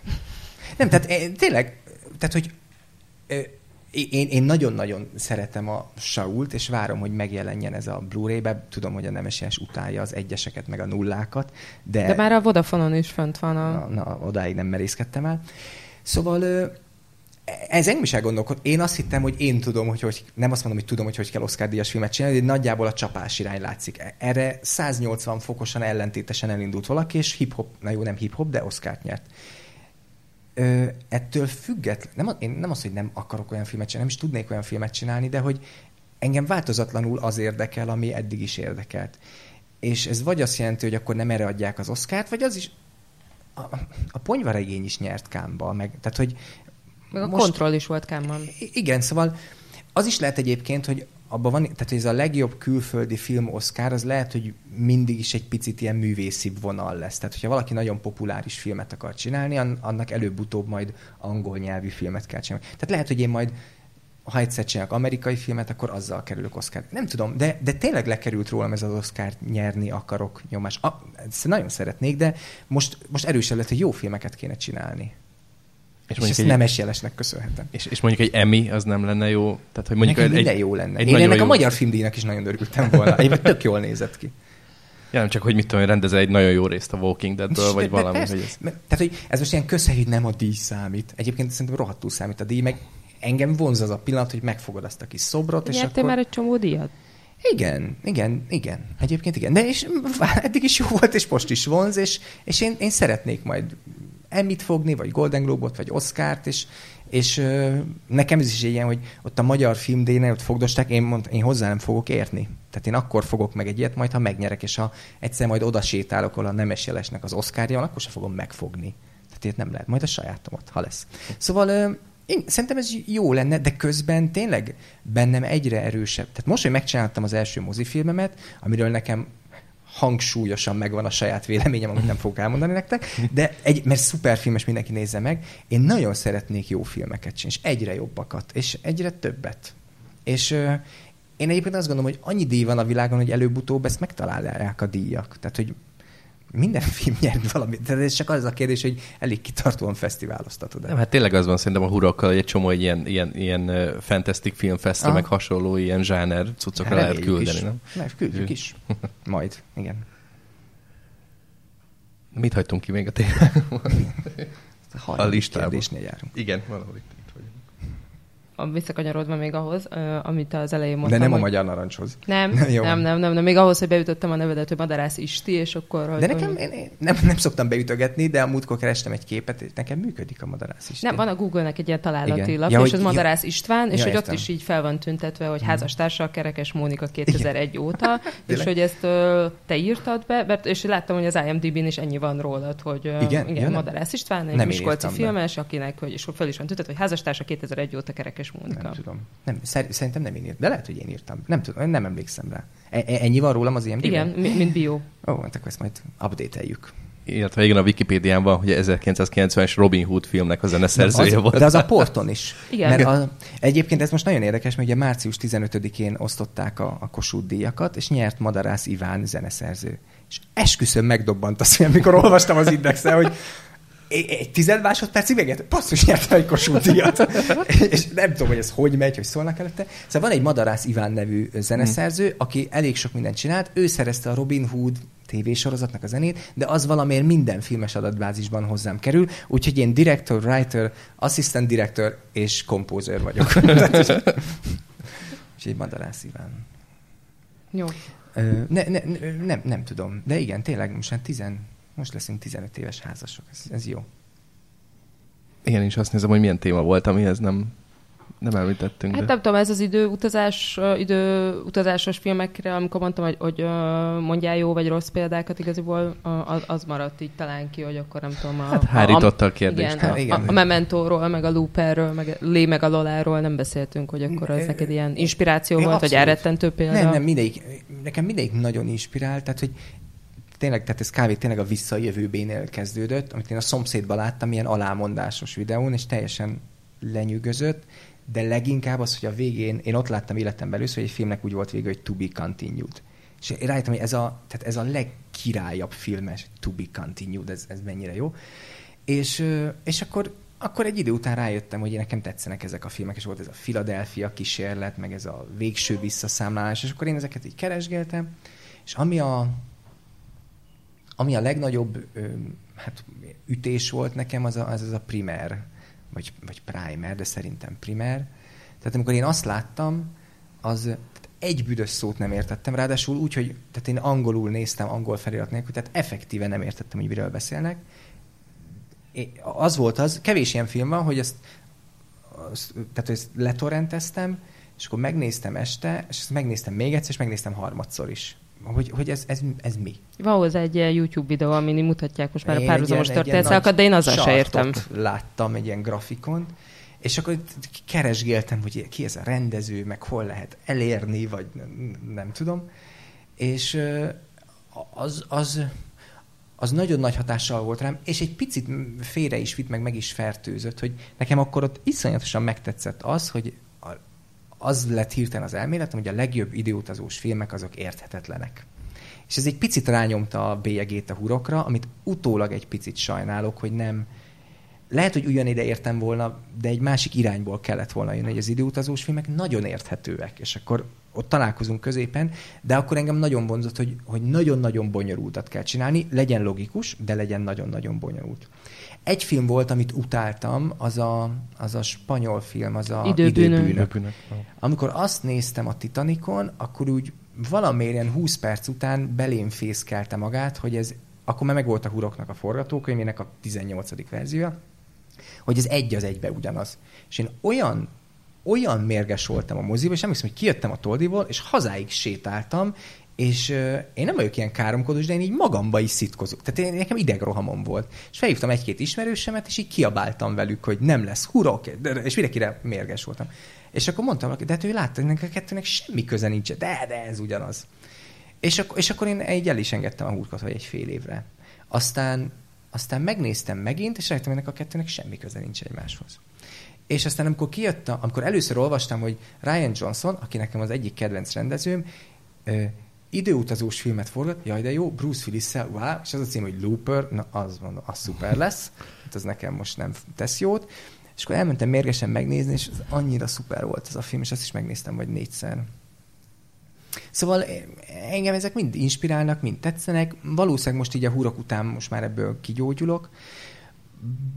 Bár az volt, hogy miközben mi vágtok a hurkot, én neki felgyűrtem az ingójamat, és akkor neki álltam, és írtam egy új forgatókönyvet. Nem, nem a huroknak. Nem, nem, nem. Egy új, egy, egy új filmtervem már régóta volt, és gondoltam, hogy írjak szinopszis, írjak treatmentet, és akkor így, így kiszaladt, és megírtam egy hónap alatt, hogy akkor ezt adjuk be a film alapnak, és mindenki azt mondta, hogy ezt ne adjuk be, mert hogy ez ugyanolyan, mint a hurok. Mondom, ne hülyeskedjetek, nem is, nem, is, nem is időutazásról szól, de hogy ez higgyem el, hogy ez tök ugyanaz. És ezt most egyelőre félre raktuk, de az jó. Az az én hatodik érzékem.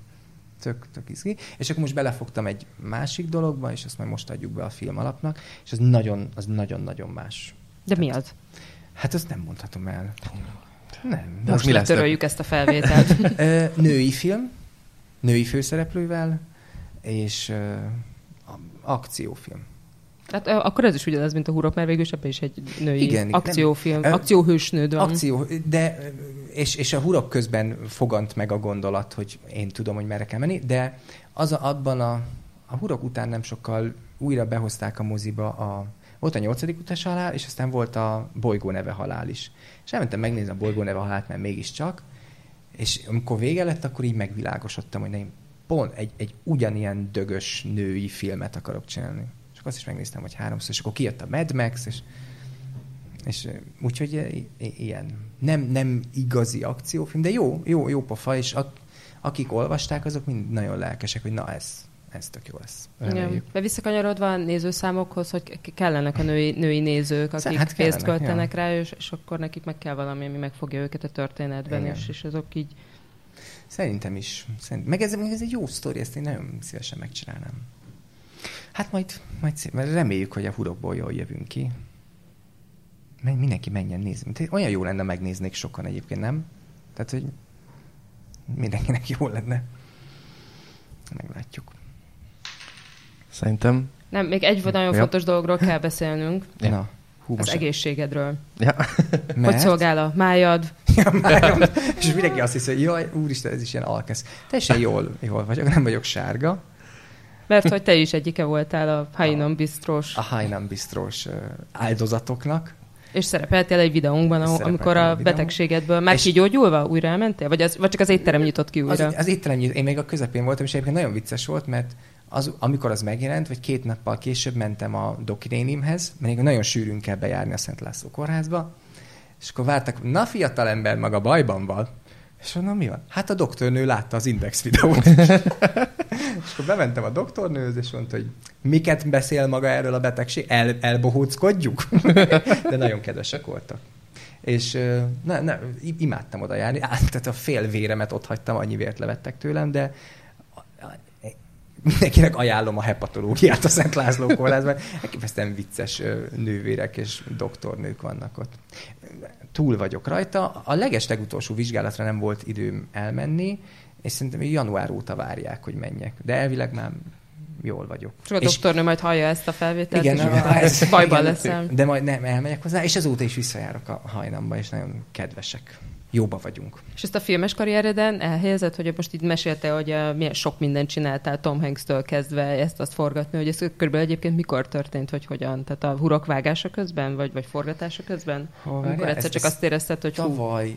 Ja, hát hogy? Hát sőt, hát ez ide kötődik, mert a, ugye 2014. október-novemberben forgattuk a hurkot, és 2000 azért tartott ez ilyen sokáig, mert amikor leforgattuk, akkor félre kellett tenni, mert én azokkor már túl voltam a Rejtő TV filmem forgatásán, de még nem kezdtük el vágni.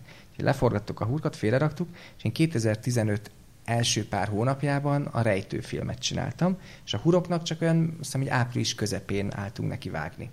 És akkor vágtuk, vágtuk, és akkor kirült, hogy egy-két dolog még hiányzik, meg mindenképpen szerepel ebbe egy autó, ami megy, és én akartam ilyen autós felvételeket, és ez szeptember környékén jött el annak az ideje, hogy na akkor vegyük fel az autót ilyen drónról. És egyébként itt az Indexnek a tetején álltunk, és itt forgattunk. És Ezt a benne, fantasztikus felüljárót. és benne van a filmben, kicsit megvan számítógéppel dolgozott, de nagyon jól néz ki.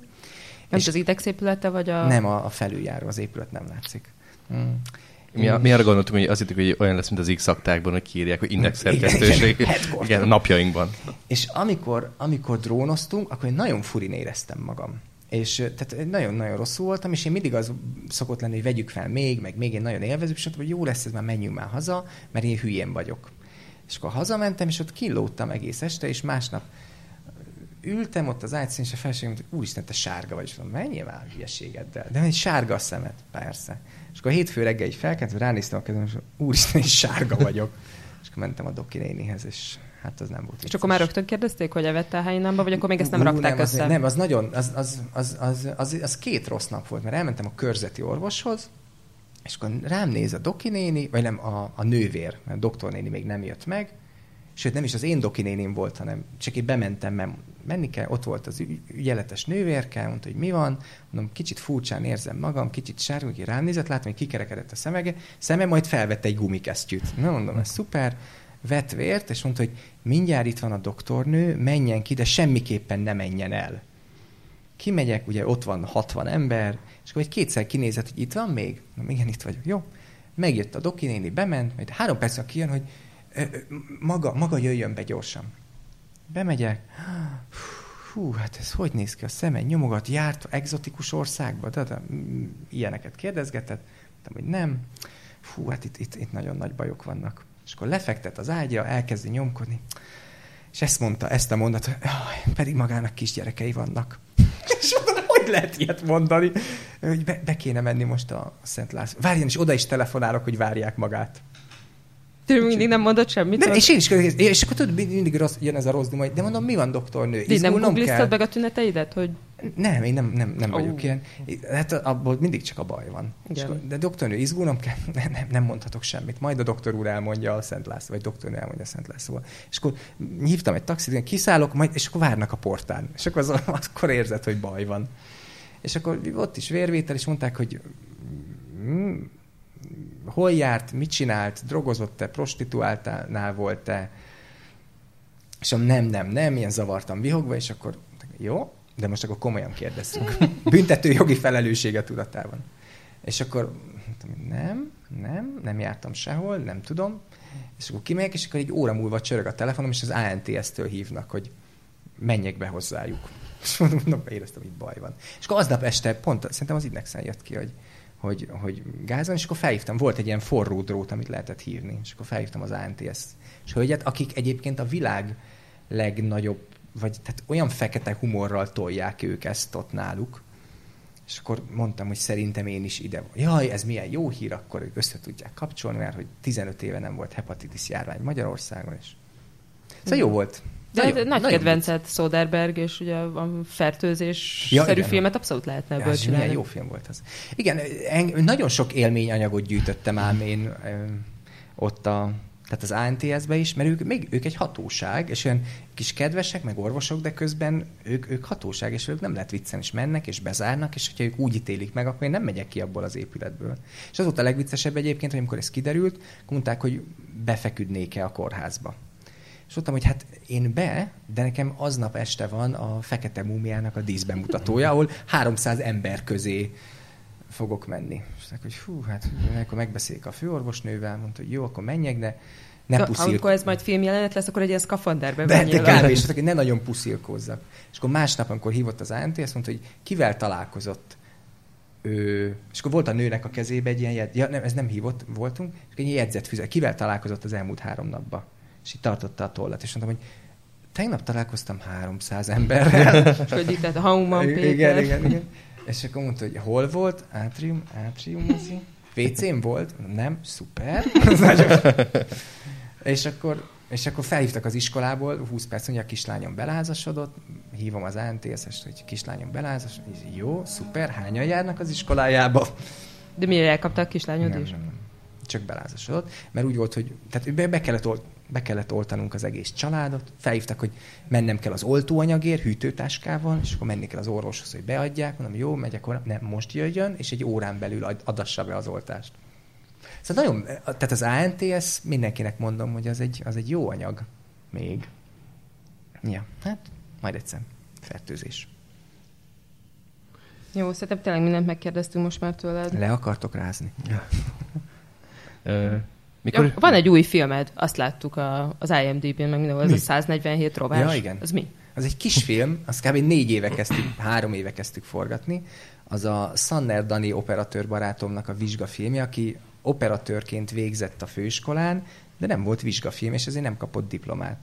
És akkor ő keresett meg, hogy csináljunk már valami kisfilmet, ugye nincs rá pénz, nincs rá semmi, és akkor ültünk egyszer valami ételbárba, és akkor én így elblöffő, mondta, hogy én mondtam, hogy akkor csináljunk vesztent, mert ahhoz kell két ember, és menjünk ki a pusztába.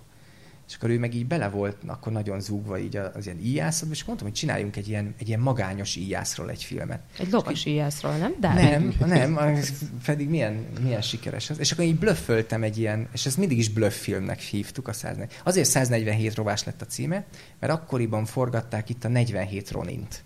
És annyira tetszett, nem tudtam mi az, de nagyon tetszett ez a cím, hogy negy, valamiért azt gondoltam, hogy ez a 47 Ronin, ez egy jó cím. És akkor mondtam, hogy akkor legyen 147 és R betű, akkor legyen 147 rovás. És akkor ehhez találtam ki egy, egyébként szerintem tök mókás filmet, ami tele volt ilyen speciális effektusokkal, meg trükkökkel, és ugye nekünk semmi pénzünk nem volt, és az évekig készült különböző stúdióknál. És most a Dani lediplomázott, és én már láttam, és így fogtam, hogy mi ez a marhaság, de valószínűleg a világ legviccesebb marhasága. Vagy szóval szerintem jó pofa. Egy ilyen ö, kosztümös skifi bohózat. Történelmi skifi bohózat.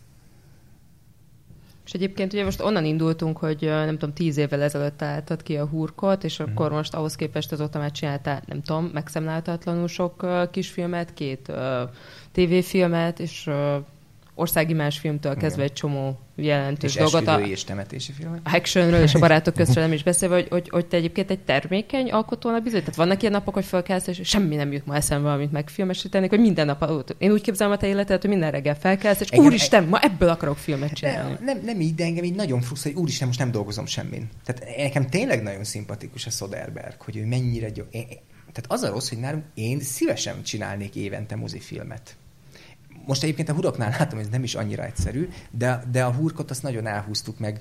Tele van ilyen, én úgy hívom, hogy ilyen első filmes téveszmék. Tehát, hogy a második filmben már majd nem így csinálunk egy csomó dolgot. Én annyira csinálnék évente filmet. Nekem az is jó egyébként, hogy egy mozifilm, egy tévéfilm, vagy nem tudom, tehát, hogy a, a, a rendező az rendezzen. És igen, én, én úgy csinálnám a, a, a, legyen jó, meg élvezzem, de úgy csináljuk már. Most, most én nagyon frusztrálódom, hogy nem pontosan tudom, hogy most milyen a hurok után. Az is lehet, hogy így, így minden megnyílik. Én, tehát vannak ilyen nagyon vicces lebegtetések, hogy ebből még mi lehet ebből a hurokból, meg a, a, nekünk egy spanyol fickó a, a zeneszerzőnk. Van még időnk, ezt elmondjam ezt a sztorit? Időnk, van, mint van, a tenger. Időnk, mint a tenger. Tíz éve a, az előbb-utóbbal az, az elég sok fesztiválra eljutott, és voltam Vajadolidba, amit én akkor még azt hittem, hogy Valladolidnak kell mondani, de most már tudom, hogy Vajadolid. És a kisfilmeknél úgy van, olyan nagyon béna, hogy mint van egy tíznapos fesztivál, és hogyha az én kisfilmet az elején vetítik, akkor meghívnak, és akkor elmegyek Spanyolországba, és nagyon király vagyok, de mit tudom én, öt napra hívnak meg, és utána én hazajövök, és a díjkiosztón ott se vagyok, meg semmi. És én az első öt nap voltam ott, és borzasztóan élveztem, és nemzetközi filmkészítő lettem, és vas, vagy szombaton reggel hatkor csörög a telefon, és ilyen tört akcentussal mondja valaki, hogy, hogy nem találtak tegnap este, hol vagyok. Hogy, hogyha hát itthon vagyok Budapest. Úristen, ez nem lehet, hát megnyertük a fődíjat, nekem át kell ma venni, hogy vissza tudok-e menni. Mondom, most? Hát igen. Hát mondom, hát én vissza tudok venni, akkor mindjárt, mindjárt nézzük, két óra múlva indul egy repülő, azzal el tudok jönni? Mondom, persze, feleségemet hozhatom, persze. És akkor mentünk Vajadolidba, nagyon menő volt, tehát ilyen öt perccel a díjkiosztó előtt megérkezünk, ott a színfalak mögött húzom a kölcsönkért zakómat, és akkor mentem átvenni a díjat, és a zsűribe volt mindenféle ilyen spanyol celebritás, és ott ült Lucio Godoy. És akkor a, ott megnéztem, a, amikor kiderült, hogy nyertünk, akkor megnéztem a zsűrit, és a Lucio Godoy, ő egy argentin származású zeneszerző, és a, ennek a Fabianskinek volt ő a zeneszerző, aki a, Fabianski, a Kilenc királynő, meg az Aura, aki aztán meghalt. Mm. Meg a, az Alejandro Amenebárral dolgozik együtt, aki az Amenebárra mindenki azt mondja, hogy ő írja a saját zenét, de igazából nem. Tehát ő, ő megírja a témákat, és akkor egy zeneszerző, a Lucio Godoy írja, és akkor a, a Nicole Kidmanes más világnak csinálta ő a zenét, meg egy csomó nagy filmnek. És akkor ott a, a Partin, ahol ilyen nagy, ilyen spanyol sonkákat szeleteltek nekünk, ott szóba elegyedtünk, és mondta, hogy neki ez annyira tetszett, meg hogy ez milyen jó hang, meg milyen izgalmas, hogyha majd egyszer csinálok nagy filmet, akkor keressem meg. Jó. És felírta egy cetlire az e-mail címét, amit én persze elhagytam. Ja nem, de nem. Mondta, hogy majd, majd találkozunk reggel, és akkor reggel felkeltem, és egy cetli be volt dugva az ajtó előtt, alatt, hogy el kellett mennie, írt egy levélként, de itt van az elérhetősége. Tehát ilyen... És és amikor neki kezdtünk a huroknak, akkor mondtam a hutlasának így vicceskedve, hogy egyébként van egy spanyol zeneszerző, akit megkereshetnénk. És akkor mindenki rögött, de aztán mondták, hogy hát miért ne. És akkor így az IMDb meg mindenen keresztül próbáltuk elérni, és akkor azt ki, megtaláltuk, hogy a Valenciában van a, a Berkeley Egyetemnek, az amerikai Berkeleynek egy ilyen zeneszerző szaka kihelyezve, és annak ő a dékánja most már. És akkor az egyetemnek írtam egy e-mailt, hogy keresem a Lucio Godoyt, mert de, de, de. És elküldtem, és egy 10 perc múlva válaszolta Lucy, hogy most küldték át ezt a titkárságra, és ő emlékszik, és jaj, de jó, és mi a helyzet.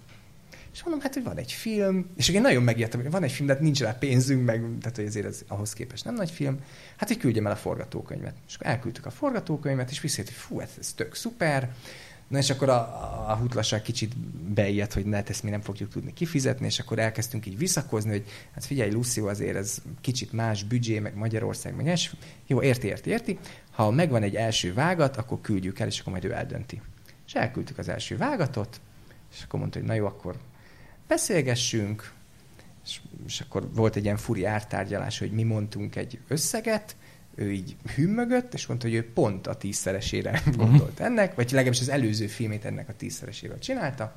És egy kicsit győzködték egymást, és akkor azt mondta, hogy na jó, akkor ezt akkor ő tulajdonképpen ezt megcsinálja ingyen, és a, a, a stúdiós embereit kell kifizetni. Na és akkor reng, hát ez egy, ez egy három hónapos folyamat volt, és iszonyú jó zenéket csinált, és éjszakákat skypoltunk. Majd másfél hete felhívott, hogy tudja, hogy még nem jelent meg minden, de hogy van valaki, itt van nála most az Alejandro, hogy ő majd megmutathatja, mondom, milyen Alejandro? Hát az Amenebar. Jó. És akkor mondta, hogy jó, akkor majd akkor megnézi, meg hogy felhívta az Amenebárnak a producerét is, hogy ő is nézze már meg, mert szerintem ez tök jó, hogy majd, majd valamit csinálunk Spanyolországban. Oké. Okay. Így, szóval így van spanyol zeneszerzőnk. Szóval simán lehet, hogy ez az utolsó Magyarország interjú. Igen, mert onnan indultunk, hogy elmesélted, hogy mi a rémálmot, hogy megy a számláló Igen. a 200 és a 200 ezer és 2000 között, és akkor ez a nem tudom, szép álmod, vagy milyen uh, ábrándod? Ja, ne, jó, nekem rengeteg ábrándom van. Én nagyon tudok ábrándozni. De tehát most azt látom, hogy csinálni kell a filmeket, és ezek, ezek úgy is vezetnek valahova. Nekem óriási kedvem van nem csak Magyarországon forgatni, vagy ne. Tehát nekem már a, a, maga a koprodukció fogalma is tetszik. Tehát én azért örültem például, hogy spanyol a zeneszerzőnk, bár szuper zeneszerzőink vannak itthon Magyarországon, és egy csomóval ráadásul jóba is vagyok, de ezt a, ezt a sztorit nekik is elmeséltem, és akkor megértették. Szóval szerintem a nemzetközi koprodukció az, az, egy, az, az tök menő dolog egy csomó szempontból sokkal nehezebbé válik a produkció. Tehát én most nekem úgy van egy filmzeném, hogy én ezzel az emberrel tíz éve találkoztam személyesen utoljára, és csak Skype-on rengeteget, és én nagyon féltem, hogy ez működni fog, egyébként baromira jól működik. És, és amikor a filmnek a végső hangját kevertük, akkor ültünk éjszakánként a Balázs Gabival a Mafilm audióba, és a Lucióval telefonálgattunk, és így mutogattuk, meg küldözgettünk fájlakat, meg ő is vissza, és akkor így, így szimultán ők kevertek Madridba, mi meg itt, és akkor te nagyon érdekes volt. Meg az volt a vicces, ilyet ma már lehet. Hogy küld valamit, egy zene még hiányzott, küld egy témát, mi azt mondjuk, hogy jó, és akkor egy óra múlva küld egy kidolgozottat, ez csak egy ilyen rövid dolog volt, azt mondjuk, jó, és akkor küldi egy óra múlva 5.1-be. És így, ez elképesztő igazából, hogy ilyen ma már van. Igen, a zenészeknél is gyakran van ilyen. Igen. Ja, és egyébként az a vicces, hogy ő mondta, hogy ő nagyon sokszor külföldi filmzenékhez itt Budapesten veszi föl a vonós hangszerelést, de úgy, hogy ő nincs itt.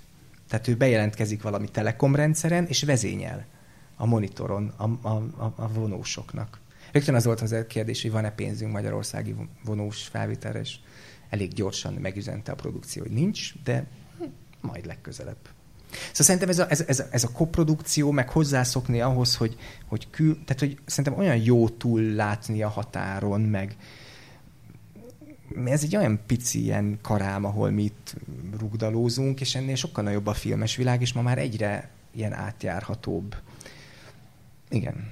Én amikor, amikor nem tudom hány éve kijutottam a, a Berlinálénak a Talent kampuszára, nekem ott volt ez ilyen óriási sok, hogy, hogy elkerültünk és akkor nem tudom, van 30 fiatal, és tehát, hogy mindenki rohadt tehetség. Az a, tehát az az alap, hogy mindenki rohadt tehetséges. Az különben nem lennél ott.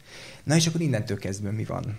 És itt ebbe a pici országban így elhisszük, hogy hú, hát azt mondták, hogy te ügyes vagy, meg megcsináltál három filmet, akkor már úgy megvagy, de ez, tehát, hogy itt, itt, itt kezdődik, és akkor innen, innen lehet fejlődni, és, és szerintem lassan majd megszületik erre az igény is, hogy, hogy nekem nagyon tetszik az, hogy így beindultak ezek a heti tévésorozatok, és akkor ezeknek egyre kénytelenek egyre jobbak lenni, és ez, ez szuper.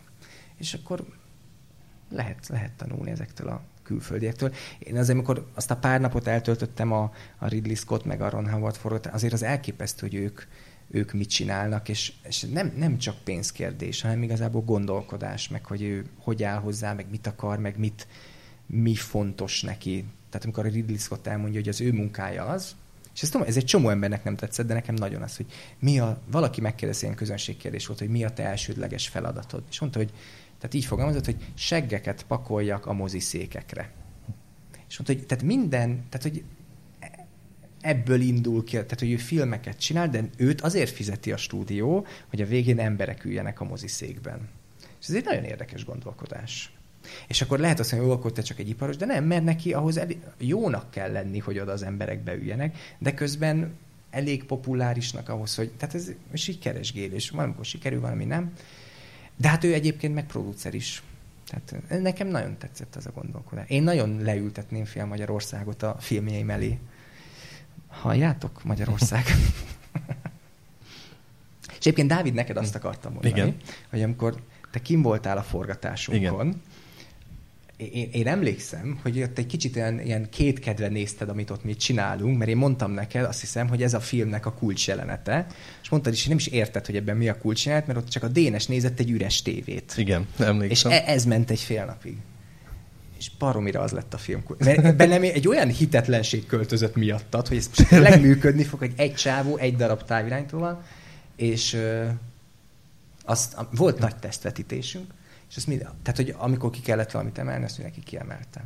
Most már jól, most már jól felhájpoltam, de én, nekem az az egyik kedvenc jelenetem. Na, ennek örülök. Én arra emlékszem egyébként abból a forgatásból, hogy épp ami ebéd közben ö, dumáltunk, vagy hát ott volt az interjú része a látogatásnak, mm. és oda jött egy producer, hogy, a, hogy szeretne kivinni egy másik film forgatására, és ez a Spectral volt, Igen. és akkor emlékszem, hogy morogta, hogy azt hittem, hogy Ridley Scott, azt hittem, hogy Ridley Scottra fognak kivinni, de akkor örülök, hogy végül is ez összejött, mert ez, Igen. Jó volt. Én nagyon szeretem. Egyébként nekem ez egy nagy szívfájdalom, hogy rendezőként tök nehéz elmenni egy másik forgatásra. Tehát, hogy tulajdonképpen én annyira kimennék a... Én annyira megnézném a nemes jeles forgatást. Én, én, engem, de nem hívnak meg, nem is tudom, hogy örülnének nekem. Vagy nem hinnék el, hogy jó indulatúan vagyok ott.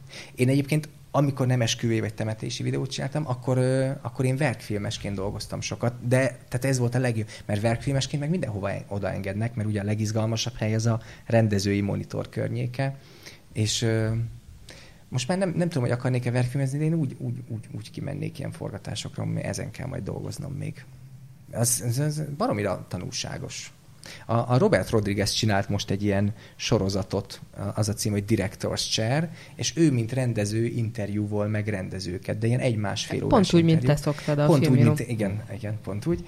De tehát én tényleg azt gondolom, hogy egy rendező másképp kérdez egy rendezőt, mint egy újságíró. Az, az is jó, hogy egy újságíró kérdez, de egy rendező is másképp válaszol én annyira megnézném, hogy a többiek hogy csinálnák. Tehát arra célzol, hogy ide a podcastba invitáljunk meg rendszeresen egy rendezőt, aki Vagy újságírókat. Nem, nem, vagy, nem, nem, nem, csak hogy, tehát, hogy engem rendezőként, bo- és amikor én erről lelkendezek más rendezőknek, akkor teljesen hülyének néznek, hogy miért érdekel engem, hogy, hogy mit csinál Nem mondom, engem érdekel, hogy ő, ő mit mond egy színésznek. És lehet, hogy ez onnan jön, hogy én sose jártam ilyen suliba, és egy kicsit azt akarom érezni, hogy én tanulok valakitől, és ezért néztem a verkfilmeket izé, tonna számra, de engem ez tényleg érdekel. Szerintem, ez, szerintem nagyon, a filmforgatások nagyon izgik nekem. Jó. Még azt mesélted az előbb, vagy onnan indultunk, hogy a Batman vs. Superman alatt te is és én is kimentünk pisilni. Igen. Valami jó filmélmény mostanában, amit meg tudsz velünk osztani, hogy nézzük, mert tök jó volt, és meglepett. Uh. Van ilyen? Én most nagyon keveset voltam moziban, mert most nagyon be kellett fejezni. Tehát effektíve éjjel-nappal csináltuk a hurkot. Én, én mit láttam utoljára moziban? A Batman vs. Superman. Ja, igen, igen. Az, az, a friss hús néztem végig. A friss hús egyébként nagyon meglepett. Szerintem tök jók ezek a kis filmek most már. És uh, volt egy csomó kisfilm, amit, amit nagyon, nagyon irigyeltem, hogy, hogy, hogy lehet azt megcsinálni. És ugye most én abban a vicces pozícióban vagyok, amiről a Magyar Narancs is írt, hogy, uh, hogy ben, bekerültem a, a, a kisfilmes döntőbizottságba. A Huszárikba? A Huszárikba, igen. Én benne vagyok a bizottságban. És uh, én most egy csomó olyan kisfilmet láttam, amiről mi döntöttünk. És volt olyan kisfilm is, amit én nagyon... De miket például? Mi, mi az, amit neked köszönhetünk? Szeretném azt mondani, hogy nem nekem köszönhetjük, de a, a mindenki... A mindenki, ez egy nagyon aranyos a répa. Ré... Ó, igen, ugye? Ami a legjobb. Ö, a, az Anpassant, a sakkos film, kilen, megnéztem, kilenc film van. És úgy, az, az két éve volt, és én most már azóta, tehát hogy még nagyon sok film jön ki majd, ami benne voltunk. És a magyar narancsosoknak üzenem egyébként, hogy milyen érdekes volt ez a cikk, hogy lehúztak a sárga földig, és ha valaki elolvassa ezt a, ezt a cikket, akkor az utolsó bekezdés arról szól, hogy ugye ez a veleig romlott rendszer, és azért, de már van remény, mert új szelek fújnak a, fújnak a mecenatúra programba is, mert a mecenatúra program is mindenki tudja, írták ők, hogy micsoda korruptak ezek a döntőbizottságok, de most például a kisfilmes bizottságba is lecserélték, és jött egy új tag. Az én vagyok, Banyek. Én vagyok az új szél. Engem hívtak oda, és akkor, szóval... Ah. Jó, de azt is hozzátették, hogy te egy, a fiatalabbakat képviseled ebben a... Igen mezőnyben. Na mindegy. Szóval az, az egyébként az nagyon, az nagyon jó meló. Egy csomó, tudom, hogy egy csomó embernek ez rosszul esik, hogy a huszárikra mondjuk 130 filmterv érkezik be, és abból 11-12-re van csak pénz. Tehát minimum 120 ember engem nem szeret. Vagy, vagy azt kérdő, hogy mit ül ez ott ez a kis köcsög. Nem mindenki mondja ezt, de biztos egy páran. Szóval ebből a szempontból kényelmetlen, másrésztről meg ö, tök jó, jó hatással, vagy legalább filmes hatással lenni rá, és, és egész, egész most, most, most nagyon jó kis filmek fognak kész. Tehát tavaly, amik pénzt kaptak, meg amik idén fognak pénzt kapni, ez, nagyon jó. Még akkor is a ezért céltáblát felraktuk a homlokomra ezzel, de ez van. Még csak próbálom valami vidámabb dologgal lezárni, azért kérdezem, hogy milyen jó filmet láttál mostanában, de most is visszakanyarodtunk oda. Edi a sas? Ne, semmit, semmit. Edi Assast meg akarom nézni, mi van még most?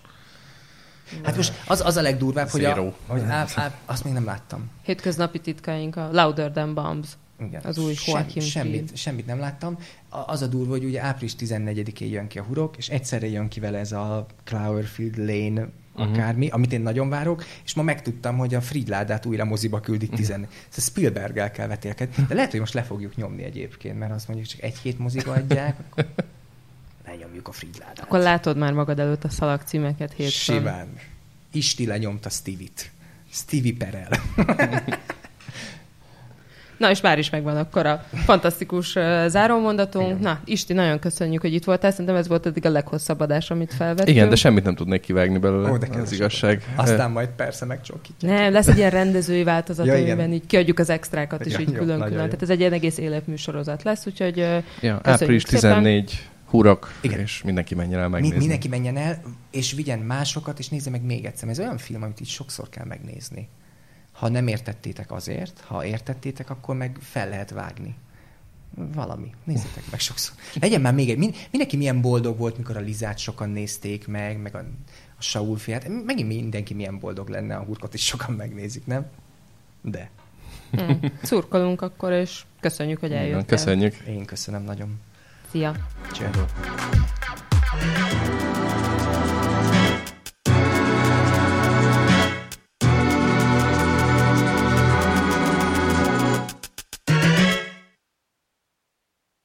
A műsor a Béton partnere.